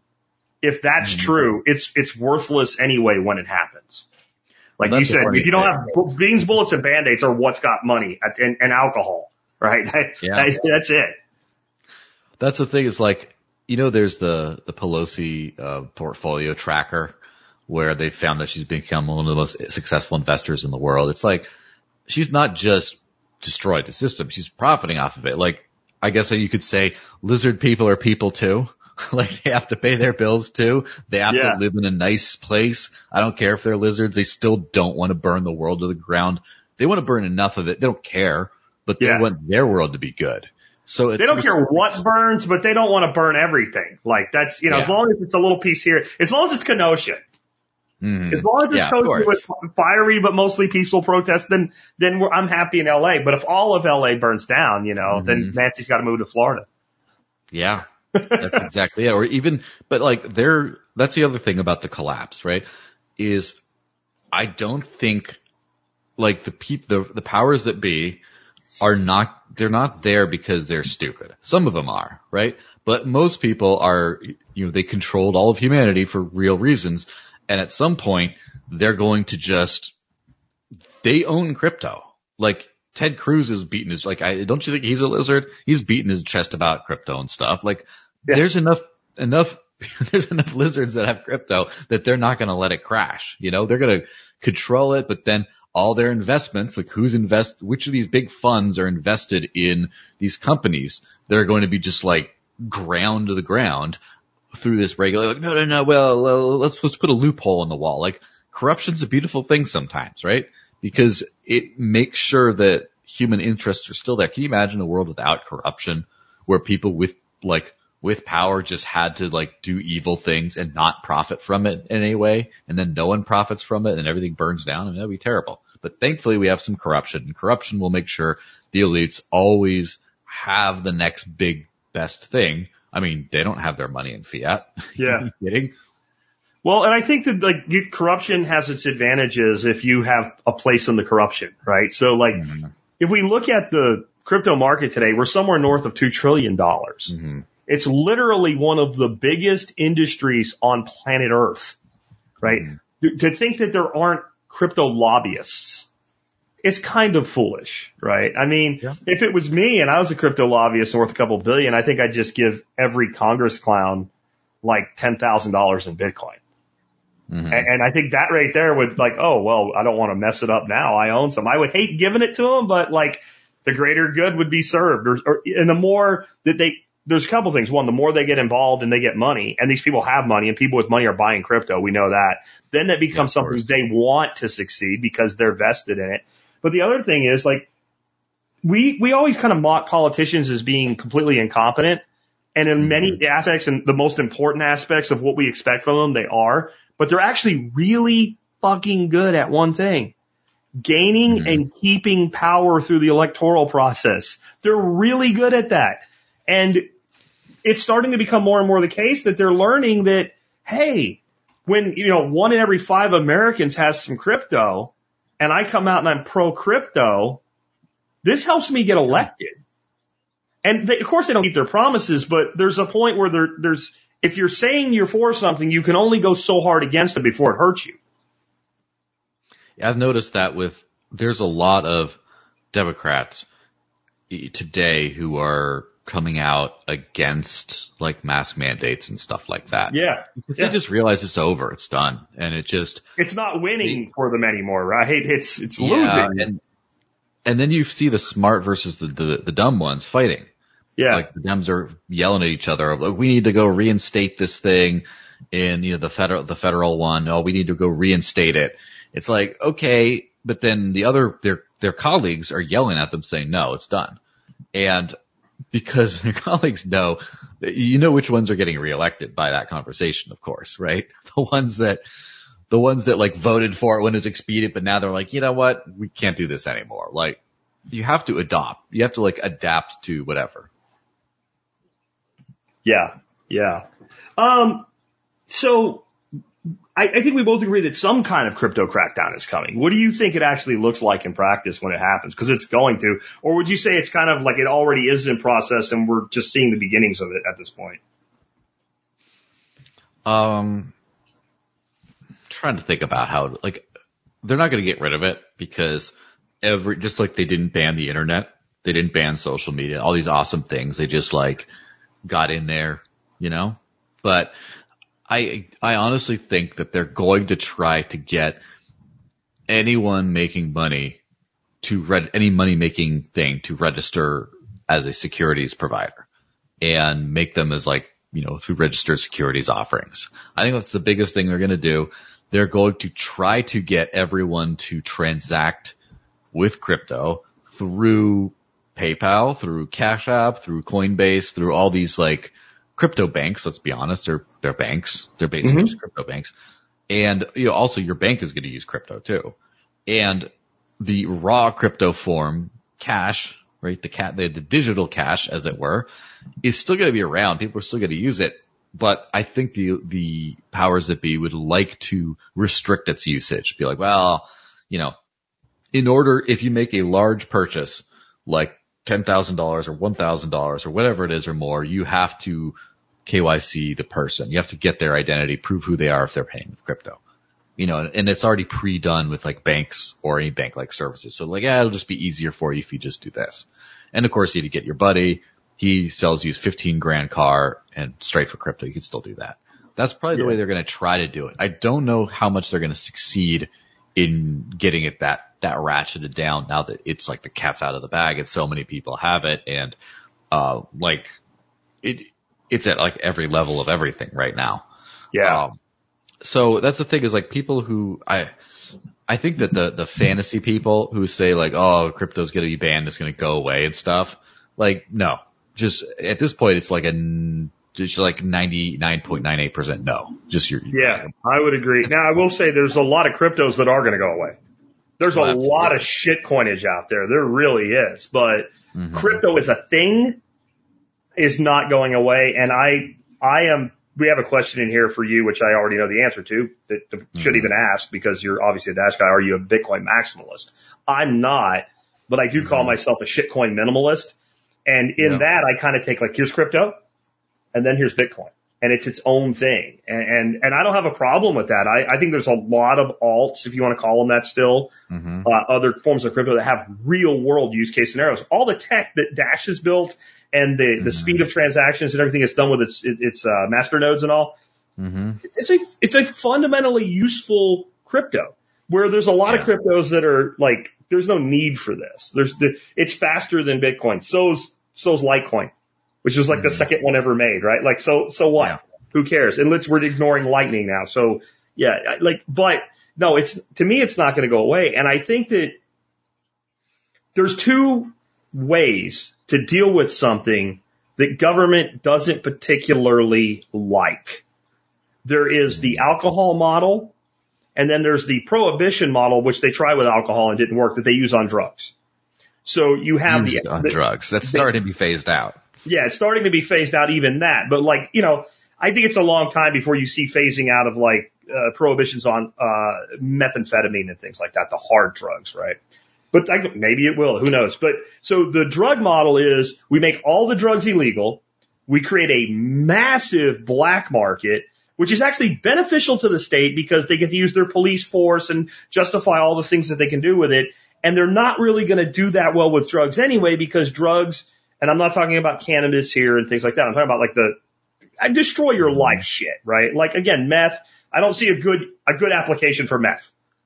I just don't see it, see one. Period. Right? not Hitler. He seemed to like the stuff. Yeah, I mean, I guess if you're you're you're fueling your shock troops, but like for the average person, your life will not get better if you start using meth every day. Uh, and the average person seems to feel that way. So it's not it's a You have to know there's a libertarian out there that's just like, I want to prove this guy wrong. I'm going to Yeah. use like medicinal methamphetamine. Me- medicinal meth, right? You know, New PR on my lift set, man. Like there's going go to be get some something. Adderall, man. And if you, but I'm saying by the numbers, the average person would agree meth is bad. Okay. But the average person doesn't have a problem with a beer. Like I would say more than one in five people in America will have a beer or a cocktail this week. Right? Which is about the number of people we have that are on, you know, maybe it's more, right? Yeah, it's probably like twice, three times that. Like, Yeah. to drink So, pretty, cause I, you know, cause I know friends who don't drink Yeah. and their social lives get much more stunted as a result. Like there's like, they're the outliers. Maybe I'm just in like a, a semi-alcoholic libertarian community here, but. I think there's a lot of alcoholic libertarian communities, but so yeah. the way they handle alcohol is they have stores, i.e. exchanges, mm-hmm. That sell alcohol that pay the government their fair share. And if you want a bottle of vodka and you're, you're not picky, you can go down to the store and buy a fifth of a vodka, fifth of vodka for 11 bucks. Now maybe if you bought it from a bootlegger who didn't want to make a profit and pay the tax, you could get it for six. About 6 mm-hmm. bucks a bottle you can produce sugar shine vodka with. But the average person's like, screw it. It's 11 bucks. How much vodka do I need? Right. So they go down to the store and they pay their five, ten, eleven bucks for, you know, their little or big size bottle of vodka and they buy their vodka or their six pack of Miller Lite or whatever and they go on about their way.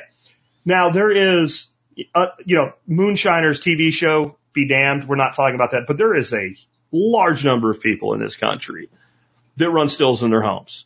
There are people on YouTube showing stills running on their home and the ATF's not kicking their door in. Right? I don't think it's a smart thing to do because if you get targeted for a reason, including by somebody that just doesn't like you, complaint driven system, but yet they're not ha- like you can look up moonshine channels on YouTube if you if you doubt me here. There are plenty of people that legally make things like mead, beer, and wine, but it's illegal to sell. But they sell a case to their buddy, right? I mean, that this happens all the time. Everything's a problem at scale.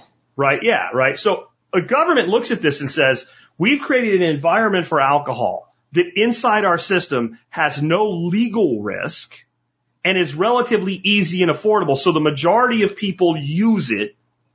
And then unless there's a particular problem, we just kind of like the rest of this shit we don't have time for. We have other things to do. And I, I see that model working really well for crypto. If you want to stop smuggling into your country, you make your import tariffs low. You make import tariffs high, what do you get? You get smuggling. It happened in, you know, the pre, in the colonial times of the United States with wine and rum and all types of shit because of high importation tariffs. In Japan, it was going on when Japan first opened and the Japanese government figured out if we lower the number, people will pay it. Mm-hmm.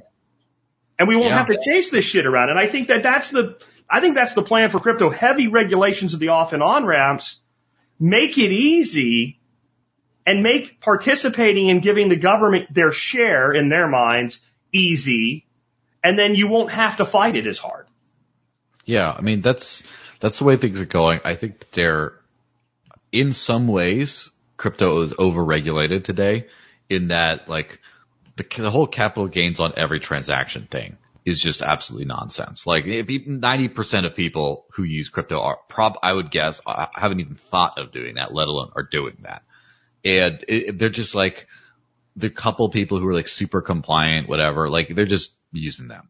I think in the future there's going to be like, well, a de, a de minimis exemption, like things are going to get better on that, that front. Uh, I think as long as the government knows you're paying your taxes or you're paying taxes of some kind, they're going to they're going to come up with something that, that's reasonable. Or nothing's reasonable, but you know they're going to come up with some kind of a a thing that the average person can can live off of, and that's the ultimate thing, right? Is everything is like a everything is a an agreement, right? And I hate to say it, but like as much as the government like owns the world, there's a lot of consent of the governed involved. Even though it's not like they would rather, it's not their top of the priority list is to be governed. But they're like, okay, look, we'll let you we'll let you stomp on our face as long as you don't use steel toed boots. And they're like, all right, as long as it's in a flip flop, it's okay. All right. And then they come to an agreement. Government would rather use spiked boots, but they have to settle for a flip flop. It's like, that's kind of where we're at with this thing where they, people want to use crypto and they will use it in a regulated way and they will cut a check to the government. It's just what's going to happen. It just, the government's going to lose some control over the financial system. I think they're not going to be able to regulate financial products as like investments and interest bearing accounts and all those kinds of things. They're not going to be able to regulate that as tightly for as, you know, as few people as possible as they have done with fiat. And I also don't think they're going to control the, the money printer anymore. The money printer is going away. They're going to have to figure out a new way of, of doing that because the money printer wasn't always a thing, right? People had sound money. The government just had to like steal some of it or they had to like do bonds and things like that. And like, you know, they, they had to take loans out for wars. You remember those days? I mean, I don't Yeah. know if we were, Yeah. we were like alive back then, but like they used to, you know, buy war bonds, like support the Yeah. war, please. Like, We did not pay for World War II with taxes. We paid for Yeah. part of it with taxes, but it was mostly funded because people thought the war was worth investing in and they bought war bonds. Exactly. yeah. In And toward the end of the war, and I, I personally think it's it's a bigger reason that we dropped the bomb than Mhm. what we're told. It started to become really hard. And when people say like the war was over, Japan would have eventually surrendered, six, eight months probably, definitely, yeah, without a full on, because the invasion would have cost millions of lives on Earth. Like you would have had to do that. You could have just cru- isolated and crushed at that point. But if like uh, I think it was Flags of Our Fathers about the guys that were in the picture of Hiroshima, and then the one guy was sent around to do fundraising. They did a pretty good job of talking about that in that movie. That's when I investigated, it seemed pretty factual. That people were like, "We won the European war. Mhm. There's no Japanese occupying any of our territory at all. Why are we still doing this?" Yeah. right? Like the anger and the rage of Pearl Harbor had worn off and people were like, can't we be done? Can't my son or my husband come home? Can't Mhm. life go back to normal? Why am I going to take the little bit of money I have? And, and they were starting to get pressed and they couldn't just print money. There was, Yeah. they could print, well, they effectively did when they revalued gold, but then you did that once, right? Until later on, you couldn't just make more money. Somebody had to tender consideration. And it was, that's why I think gold has been rightly called the governor of governments. Mhm. And I think someday Bitcoin can become the governor of governments because it's actually a Yeah. stronger form of money than gold.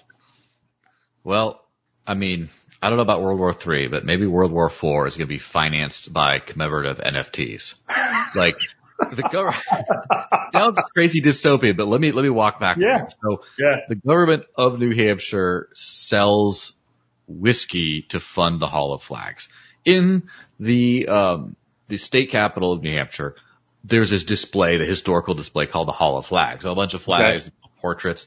The maintenance of that thing is not done by taxpayer dollars. It is done Okay. entirely because the government sells bourbon in these little capital, these little like state house shaped commemorative bottles and people buy them, buy I these love this. commemorative things to finance this stuff. The uh, government Voluntary government. Yes. And so like bonds obviously is like, you know, debt, like the government's taking out a loan kind of thing. You got to pay it back. But Yeah. like, it, can you imagine it's like, oh, it's time to stomp the, I mean, it's not going to be the Russians next time. Well, who is it going to be? Maybe the Chinese. Okay. You're going to go to war with China. You're going to have some like propaganda boot on a Chinese dude's head, like commemorative spinning NFT. They're going to like sell like, and you're supporting the war effort by doing this. People are going to buy it and they're going to speculate and trade it back and forth. It's going to be like a mania. Like this is the way people are going to start, you know, moving to the next level of like financing. Cause the, when the, the money printer's gone, people are still going to do wars. Like it's not like, you know, the world's just going to be perfect. I mean, people are still going to kill each other. Unfortunately, I wish they wouldn't, but if the government can't get enough money from taxes, because they say, guess what? Everyone, you owe now half of your salary to us to fund the war. No one's going to do that. They're going to find ways really quick of going dark. But if you say, hey, you know what? We're slightly raising taxes, but the big thing is we're selling you all these things and we're giving all these special perks for people who buy these special commemorative you know, war bond NFT type things. And if you're a true patriot, you'll have them. People are going to switch their profile. I mean, they already do Ukraine Yeah. flag and they didn't, there's nothing to that, right? Yeah. Like, can you imagine how easily if you get to display your badge of like, I supported the government war effort NFT Yeah. every, like your people are gonna look that compliance badge, your social credit score booster, right? You Yeah, could you combine those two horrific worlds, right? Like where your social credit score goes up because you bought the NFT. Yeah. A- and the, the funny That's thing scary. That's Black Mirror all over again, man. the funny thing about that is I think that's an improvement over the current system. Like, Sadly, it is. It's like um, a, a multi-citizen participatory oligarchy. Yeah. And like as much as I'm trying to be super po- like as much as I'm a positive person, I think the world is great and it's getting better all the time, kind of for the most part, especially my world. But I do recognize that there's going to be some dark moments in this. It's not like, oh, it's like, it's like libertarian crazy digital cash that only like, no, governments are going to use that stuff too. Yes, they will Yes, they are. privacy techniques to Yeah. hide their funds. Yes, they will steal. Yes, they will like all this stuff. Yes, they will probably run like a third of all Bitcoin miners out there like themselves and own a piece of that. And if anything too controversial starts coming through, they'll probably block or threaten a hard fork. They'll, they'll, you know, it's, it's gonna, they're gonna get involved. Like it's not gonna be a perfect world anymore. The Wild West only lasts so long, but I just think it's gonna be a better world. That's all I'm saying. Yeah. Yeah, I can see that. I, I, I think it's like you get to a better world by going through a worse one first. Like there's Mhm. always growing pains and transitional pains. And like, let's say that like a lot of Bitcoin maxis or just crypto people would say, well, if the government made Bitcoin the reserve currency of the nation, that would be an improvement. It probably would. And you could do it. Mhm. And don't think that would prevent money printing either because you can have a hard asset backed fractional reserve banking system. As long Yeah. as I can use the reserve to generate more money, Mm-hmm. right? And I can do a 10 to 1 or 100 to 1. And then if you were to see a day when a Satoshi's worth a penny, right? And 100 Satoshis are a dollar, there's no reason you can't have just as many dollars in circulation as you do right now because the banks recirculate the money, right? So I take the money and then I use this and then I take that money and I use it as a new reserve and they could reboot the whole system with that and it would look like we've gone back to something even better than a gold standard because, Mhm. you know, again, you look at gold and you can say it's fixed in supply. But if the price of gold goes to $5,000 tomorrow, what is every gold mine company going to do?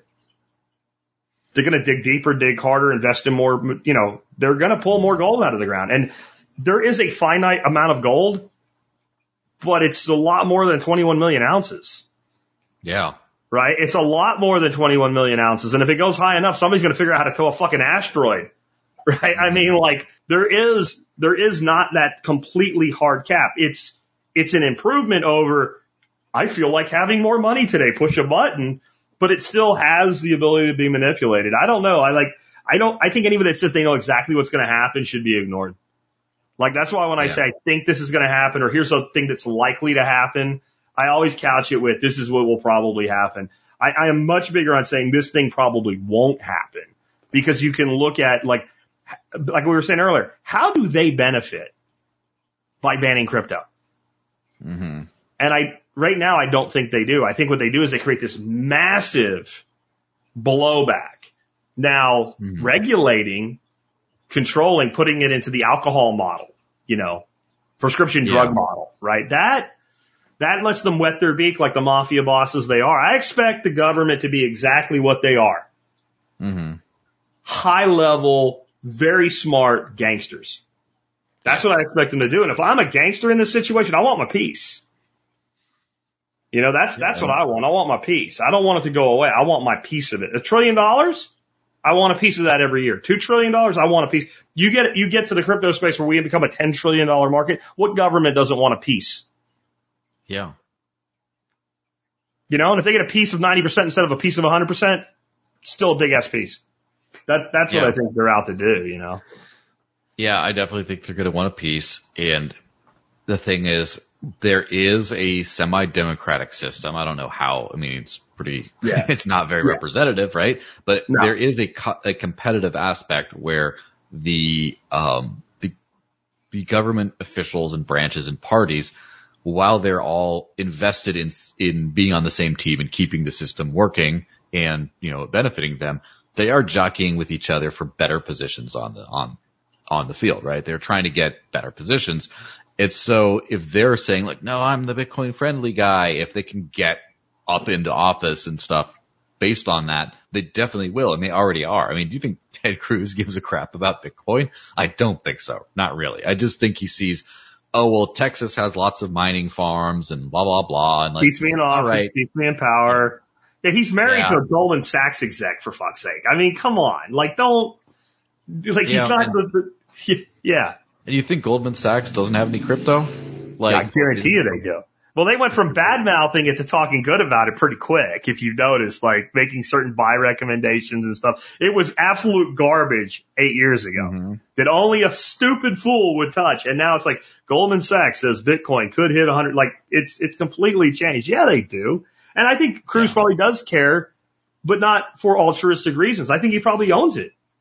If I was Yeah. a rich senator, I would buy some Bitcoin.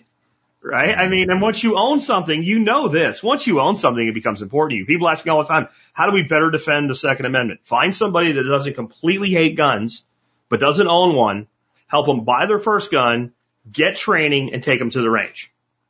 And you just Right, got somebody that- supports gun ownership, right? Like that's, you Mhm. want crypto to be stronger? Onboard your friends. Onboard them to Dash, onboard them to Bitcoin, onboard them to fucking Dogecoin. I don't care what, but Yeah. get them in the door. I think, by the way, that's not a recommendation for Doge, right? Yeah. But it's just, if that's what gets people, you know, my, uh, I guess you'd call him my nephew-in-law, my niece's husband, uh, bought Mm-hmm. Shiba Inu, right? It's like, oh, Yeah. but, oh, wait a minute. Now you have an account. I'm Now sure he's can- a great guy. Yeah, he is. He is. But I mean, it's just the hype and like he's a, you know, he's a older millennial, but a millennial. And like, you know, it's like everybody wants to make 100x or whatever. You buy the cheap thing because you think that can't go down anymore. It can. But my, my realization was right away like, oh, wait a minute. So that means you have an account somewhere. You used, I know you didn't use Bitcoin to buy Doge. I know you didn't do that because you don't have any Bitcoin. So you now have an account where you can buy crypto with fiat. All I need to do is teach you what a wallet is and what a non-shit coin looks like and let the system go from there. You know what I mean? Yeah. Let's take a few questions. Um, As a addendum to that, Go ahead. a friend and colleague of mine, uh, he got into crypto with BitConnect. okay. And like he lost it all because it's a huge, is a literal scam. Like not even Yeah. a mostly scam like SHIB, but like a Yeah. total scam. But he's Yeah. still here. He's still trying to live on crypto now. It's like, Yeah. there you go. To be fair, I don't think crypto, I don't think SHIB is a scam. I just think it's a total shit coin. I think it is what it is. I think it's completely open source. I think you can look at it and go, there's 800 gazillion of them. It's, uh, what, maybe scam is the right word. I don't know. I, I just don't think it's, um, it's misleading. I just think the stupid are easily entertained. Um, and we're all stupid at times. Yeah. I've been stupid. I'm sure you have. You know, my generation, the reason we don't look as dumb as the young generation today, we didn't have digital cameras and Facebook.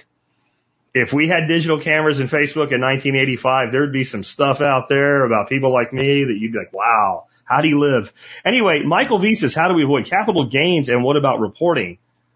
Uh, I think that's on you, man. What do you, what do you, what is your thoughts on that? I'm very Well- careful when I respond to that.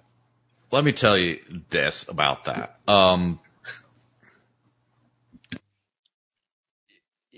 I do think when you're talking about doing stuff that the government will throw you in jail for, that's, I'm not going to morally judge you for doing stuff that the government doesn't want you to do.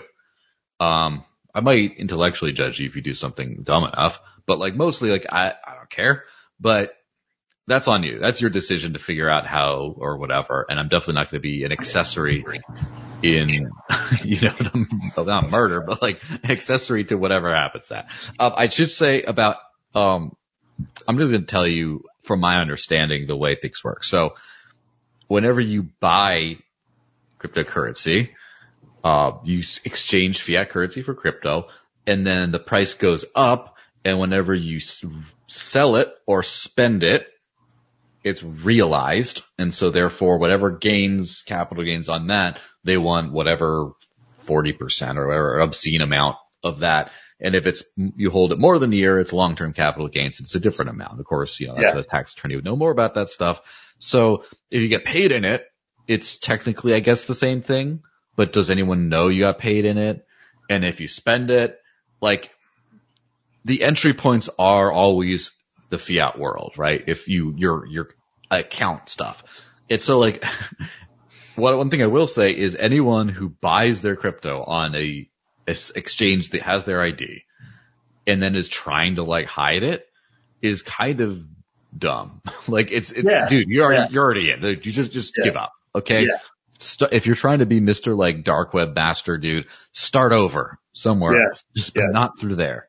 Go So mine your think. coins or sell something for them. Don't buy the coins you want to do this with would be one thing. But I also think like don't do illegally that which can be done legally. Right? That Mhm. that's that's kind of my philosophy. If I can do something legally and get what I want, I'd rather do it legally because my risk is lower and I still got what I wanted. So there's a couple ways that we can do play this game. One is we can buy our Bitcoin in different exchanges, right? Or our crypto, whatever crypto we're spending. And then we can strategically spend it when that crypto value goes down. Cause there is first in, first out, but that's a single account and a Mhm. single exchange that that rule applies. So I can literally say, Hey, you know what? Bitcoin just took a hit. I'm going to buy a bunch of shit that I've been waiting to buy while it's down. I'm going to take a loss. I'm immediately going to take the fiat and replace the Bitcoin. And I'm going to do that in exchange A instead of exchange B. We can play that game. We can take the loss to our advantage. We can take the Michael Saylor approach. How about we just never pay taxes? How about we just never realize the gain? How about we just stack our ass off in the best asset on the planet, which my opinion, and you may differ, but my opinion is it's Bitcoin. And then when you have, you, you go into kind of those retirement years, you're borrowing 2% of your Bitcoin. And you can borrow, and as long as it appreciates at the most conservative levels that you can expect, you can do that forever and you'll die. And you'll never, you'll never bring your balance down. And this is what the wealthy have done with real estate forever. You borrow against an appreciating asset, you don't realize the game, and you roll it into a like same kind asset Yeah. over time if you have to. That's the game. And this is why when people say they're going to ban it, I don't believe they will because this is the best tool to run that scam that's ever existed. And the people that most benefit from it are the wealthiest. So those are two Yeah, ways. People know how to. Yeah. The other thing you can do is you can sell at a loss and buy a, a, an asset that traditionally tracks to, to get rid of the wash rule because I think they brought that in the latest regulation. So what I mean by that is there are certain cryptos that they move lockstep. So you can literally just exchange it to another crypto while it's down. And they're saying 98% they track common. And now I just took a loss. So I can actually strategically take losses with crypto way easier than stocks. I can do it with stocks, but it's harder. It's more complex to take losses in stocks. Other way, throw it in a, there's self-directed IRAs that hold crypto. There's all kinds of ways around this that are legal. And I'm not saying not to avoid paying them taxes when you can. I'm saying too, you kind of max out that strategy. You don't really need to, Yeah. I mean, you know? the, the, the reality about like that stuff is there's so much, like, what was that, that quote? Uh, you know, only little people pay taxes or whatever. Yeah. It's just like, Yeah. well, it's, it, it's not a hundred percent true, but it, there's a lot of truth to it that the people who have influence over the system have exerted enough influence to create loopholes for people like themselves and their friends to basically not really pay very much at all. Yeah. So find that and do that because it's legal, right? Yeah, That's probably the best thing to do. I mean, I will give the financial advice I will give is if you can find a legal way of doing it, do it. Like, Yeah. Yeah. sure. Or at least do Let's- it first. Let that be your first play. Let's minimize the tax footprint.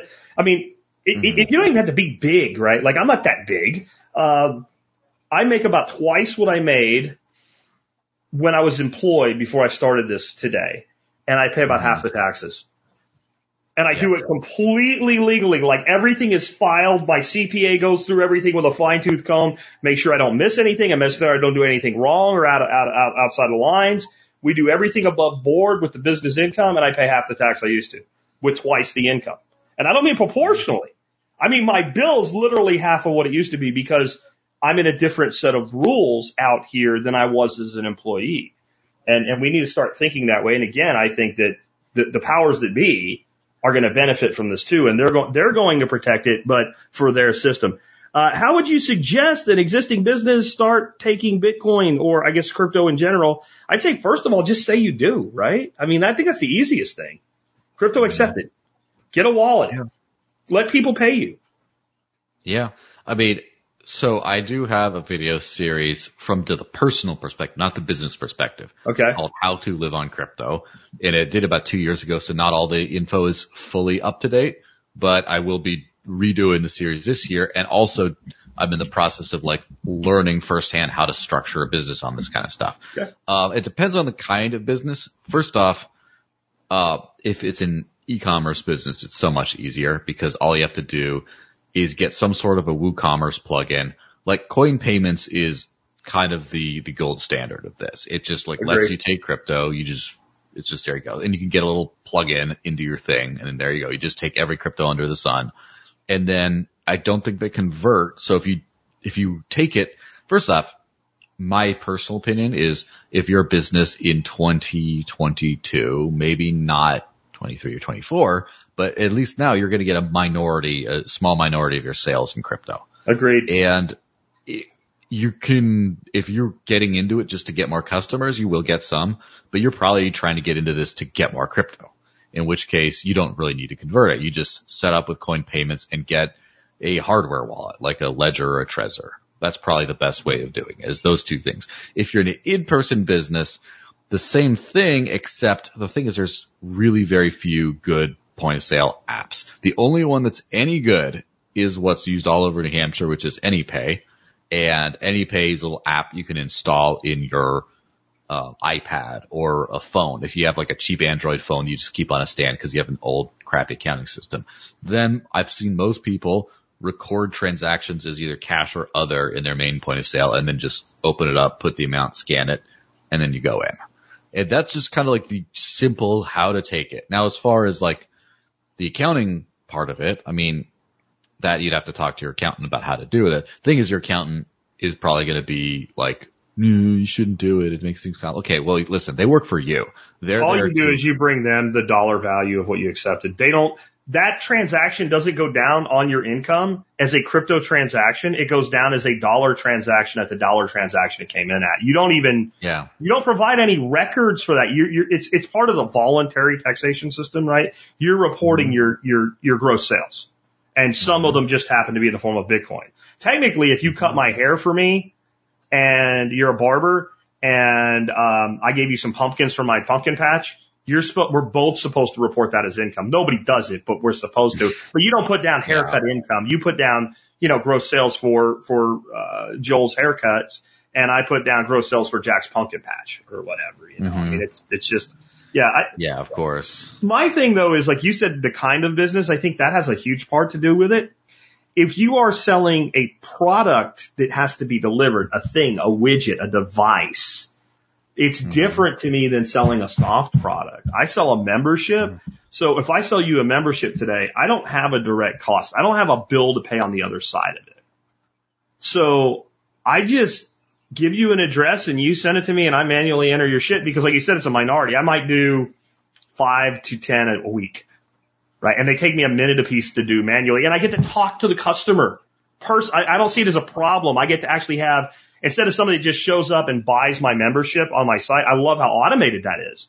But my crypto customer and me, we get to have a back and forth email conversation and I generate an, uh, uh, uh, an address and I send it to them and then they pay me. And the crypto, the thing about it right now is the crypto person is is sophisticated enough to handle that, and they want to pay in crypto, so they'll take that extra step. They don't mind, and then they kind of like hearing from you. Um, I think you know that that's that's one piece of it, but I think the bigger piece of it is just saying you do, and then like, what crypto will you take? If if Coinex has it on exchange, I'll take it because if I don't want to hold it, I'm going to give you an address to my exchange. Hmm. I'm going to flip it to what I want, and as soon as the transaction clears, I'm going to move it over to cold storage. Right? Like that. So when somebody wants to pay me in diddly do coin or doodah coin or, you know, douche coin or whatever the hell it is, as long as I can flip it in an OKYC exchange or a DEX, I don't care. I'll take it. Yeah, and that's a cool thing. This isn't current business advice. This is a little bit more, it's a little bit beyond that. So a friend of mine runs this company called CTX, which is the back-end processor for the Dash Direct app I was telling you about earlier. Yeah. Uh, but they work very similar to AnyPay. They're, they're kind of in the process of they're still not like fully doing business, just like they got one big client right now and they're starting to expand, but they will offer a fiat conversion backend. But one of the reasons why they're, they're big into the Thorchain exchange because they intend to use that backend to where Wow. whatever you receive, it in a decentralized fashion ends up as whatever the actual merchant wants, you know, in the backend. Yeah, So and that's starting to happen with a lot of like open payments. I just watched. Did you see the thing with Mo- Jack Mallers? Walks into a mm-hmm. store using open payments. Boom! Lightning node behind a Tor freaking uh, mm-hmm. no, a lightning node on Tor and pays the guy in dollars for one can of Coke. Right? Like I think that that kind of stuff's coming, but that's and I think it's going to become transparent to the the merchant. They're just going to have an mm-hmm. app, and they want dollars, so they'll get dollars. And I, think that people are way too worried about how a thing works unless you're going to be a coder or building tech. I don't know that you need to know. I have a smartphone. I'm sure you do too. I know how to use it. I don't know how it works. I couldn't lay one line of code down for an iPhone app if, if somebody said, here's $10,000. Now I could give me a day and I'll probably be able to write a simple one because it's worth the 10 grand. But if you just said right now, do it, I don't know how it works, but I know how to use it. And I think that's going to come. Um, on that dash payment thing you were talking about at the beginning, somebody with a credit card, how would a merchant process a refund? I have not hit that point yet. Um, Yeah. I guess the way that a merchant would process the refund is the same as with any prepaid card. I think that if you process a refund, they just like Goes back to that card number. recredit it, you know, to, to your account. I think that's how it works. I'm not super familiar with how cards work because I haven't really used one very much in the last, you know, half decade. So n- that's just the name of my podcast channel, show, etc. Let me say that out loud for the questions because people on the audio won't have any idea right, what it right. is, right? So K Bong says, is Digital Cash Network a product or documenting the advances in the technology? is it a fruit or is it a vegetable? Yeah. Um, no, it is, it is my show and podcast and stuff. All right. So, um, that's not really for us. That was a mistake. Uh, Chase says, are you a Bitcoin maximalist? I don't think either of us are. I, No. I, I feel like I'm closer than you are. I, I am, I would say I'm like a, I'm a utility maximalist, maximalist, meaning I use what works and there you go. And so like Yeah. I can't think of a single coin I have that I don't use and I can't think of a single coin I talk about in a positive way that I don't use. Gotcha. It's just literally based on usage. It's like people you know, get get after me, "Ooh, dash shill and stuff. Well, it's just it's what works the best for my everyday money. I I don't like I can use Bitcoin Cash for a lot of the stuff, like seventy percent, but then there's a thirty percent of stuff that just works better. I have Monero. I have had Zcash. Um, I can use Monero here and there. I can use Zcash fewer places. I would. I just I can't. Like it's not useful right now. I use the library token a lot because I put on stuff on Odysee and everything. I like interact with that all the time. Yep. Like Yep. I, I am, I guess, a fan of Ethereum to a certain extent, but I'm not really a user because ain't nobody got time for those fees. Like I just can't. I can't. Like oh, it's going to the moon, okay, but I can't. I it. would love to shit talk Ethereum, but Yeah. when it first showed up on Coinbase, it was like 97 Mm-hmm. cents. Mhm. And I bought a bunch of it and it's done so well for me. I just can't talk shit about it. That, I mean, that's the only reason that I can't talk shit about it because I bought it under a dollar and it's hard to, to see that kind of growth in an asset and then talk shit about it. But from a functional standpoint, it's a damn mess. It really is. And I hate the one address. I think that is yeah. dumb. It's dumb. And And, everything is proof of of stake has one address and now they're moving there as well. It's a different discussion, but yeah. Yeah, the account based thing makes a lot of things simpler, but as far as like money, I don't think you should be doing that. I Yeah. Just, you know. Well, that's the other thing on this original question. Are, are you a maximalist? So first of all, I really like the term that Robert Breedlove uses, who is all Bitcoin and nothing else, but So freedom maximalist, maximalist, right? Freedom. That's what I am a maximalist for is freedom. And that Well- means if you want to use Dogecoin, that's your choice. Like I don't, I don't have any toxic animosity towards somebody else's choice in crypto. Um, and then some coins do things better than others. They just do. Like Mhm. I actually, this is why I say Bitcoin is its own thing. I see Bitcoin as money and all the rest I see is either technology or a currency. And I don't think money and currency are the same thing. People disagree with that, but to me, money is the underlying wealth and the currency is the mechanism. So we can exchange money, but currency is more set up and more ideal for day to day settlement and exchange. And money is better as a reserve. And I, that's, that's where I kind of draw the line between the two, which means everybody hates me. All, all the shitcoiners hate me and all the maxis hate me. So join the club, get in line. There's meetings. They have cake and ice cream at the meetings. Yeah, well, I mean, to a certain extent, like there's di- difference between money and a trade clearing mechanism. Like with gold coins, the money is the gold and the trade clearing mechanism is the coinage that tells you exactly how much it is you can trade. Yeah. And a lot of times, like, I don't know. I think that also money, we don't really understand money because we understand what money used to be, but money is just a, an information technology for expressing value, what we collectively value. And I think that money captures to like today, like 10 to 30% of the value out there. Like there's a lot of stuff people value but don't have a good, in, like technology for communicating that. I think with the full spectrum of crypto, we're going to get a much higher percentage. But so anyway, that's just, that's a long thing. So isn't our system now really digital? Not, just not transparent as blockchain based system. Yeah, it's mostly pretty digital. I mean, that's a big thing about when people say about like the digital dollar. Like the only thing that's weird about, the only thing that would change with like a, a US CBDC probably, unless they just want to reissue an entire thing and just so they can cut the zeros off like every dictator's done in their failing currency country. Uh, other than that, they're just going to unite the payment rails because like right now you got to use Swift, you got to use a bunch of other stuff. Don't Yeah. Bank to bank, what check with your bank provider. I think what they're trying to do is just make it like the Fed. The Fed does Yeah. everything Yeah. and which is so much more efficient, but also pretty scary because right now, if you're, if you're a naughty boy, the government finds your bank and tells them you got to shut them down. But imagine Yeah. if the Fed can just shut it off at the source. They're just looking at all your transactions, they're like, ah, no, I don't like this guy. That's kind of what it is. So Yeah, and on this I point, this is questions. this is where like when people say, well, you know, crypto is a surveillance tool or whatever. What do you think your bank is? hmm Right? What do you think your bank is? Do you think that like all these people that say that they all have bank accounts, they all pay with checks and credit cards and, and, and automatic draft out of their check and have direct deposit in from their employers. Literally every transaction they made is actually far more traceable Mhm. than a Bitcoin transaction, right? Because you know it's theirs because it's their bank account with their social security number and their paycheck and their money and their electric bill and their, their, you know, their car payment or whatever. Um, yeah, I just think that like it, we are already digital. I think when I looked it up over 10 years ago, the amount of the M3 that is representative in actual cash and coin is somewhere in the neighborhood of 2%.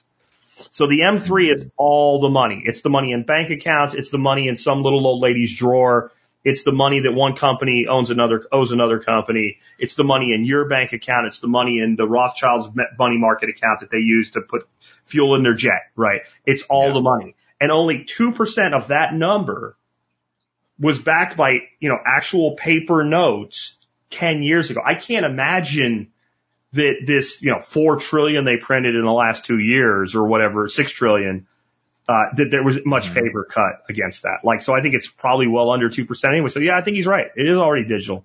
It's just what kind of digital and who controls it. Yeah, decentralized digital is what we're looking for. Yeah, yeah. So, um, you want to tell folks how they can learn more about you? I don't think you have a website. You have like a YouTube channel and a bunch of social media stuff going on. Yeah. So look up Digital Cash Network on YouTube, on Odysee, on Spotify, on all the other good stuff, you know? That's how you find about the show. Me personally, I go by the Desert Lynx, in Desert is in Warm Place, Lynx is in Kitty Cat. That's on Twitter. That's where I do most of my shit posting, as it were. Or just look me up by my name. And so, yeah, there you go. That's the best way. Awesome. Well, hey, I appreciate it. And, uh, thanks for being with us today, Joel. If you want to come back at some point and talk more in the future, this is a great discussion. I seldom have a guest on for two hours. It doesn't happen often. So that means it was an interesting discussion. It must have Um, been the lizard people are people too joke that just Yeah, I think I, I, I have a call out for somebody to make a t-shirt out of that. I really do. I Yeah. think it's a t-shirt moment on the show. Um, definitely. I'll What- buy one. You take crypto, I'll buy one.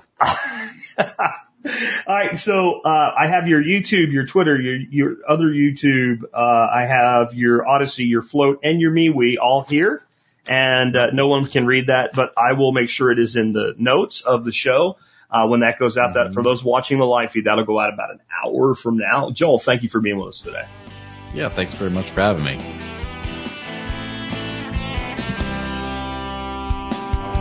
You pull yourself up, they keep bringing you down. Are they gonna bail you out or just run you around? They said you should have a house the American way. A dollar down, a dollar a month, and you never have to pay. There's a better way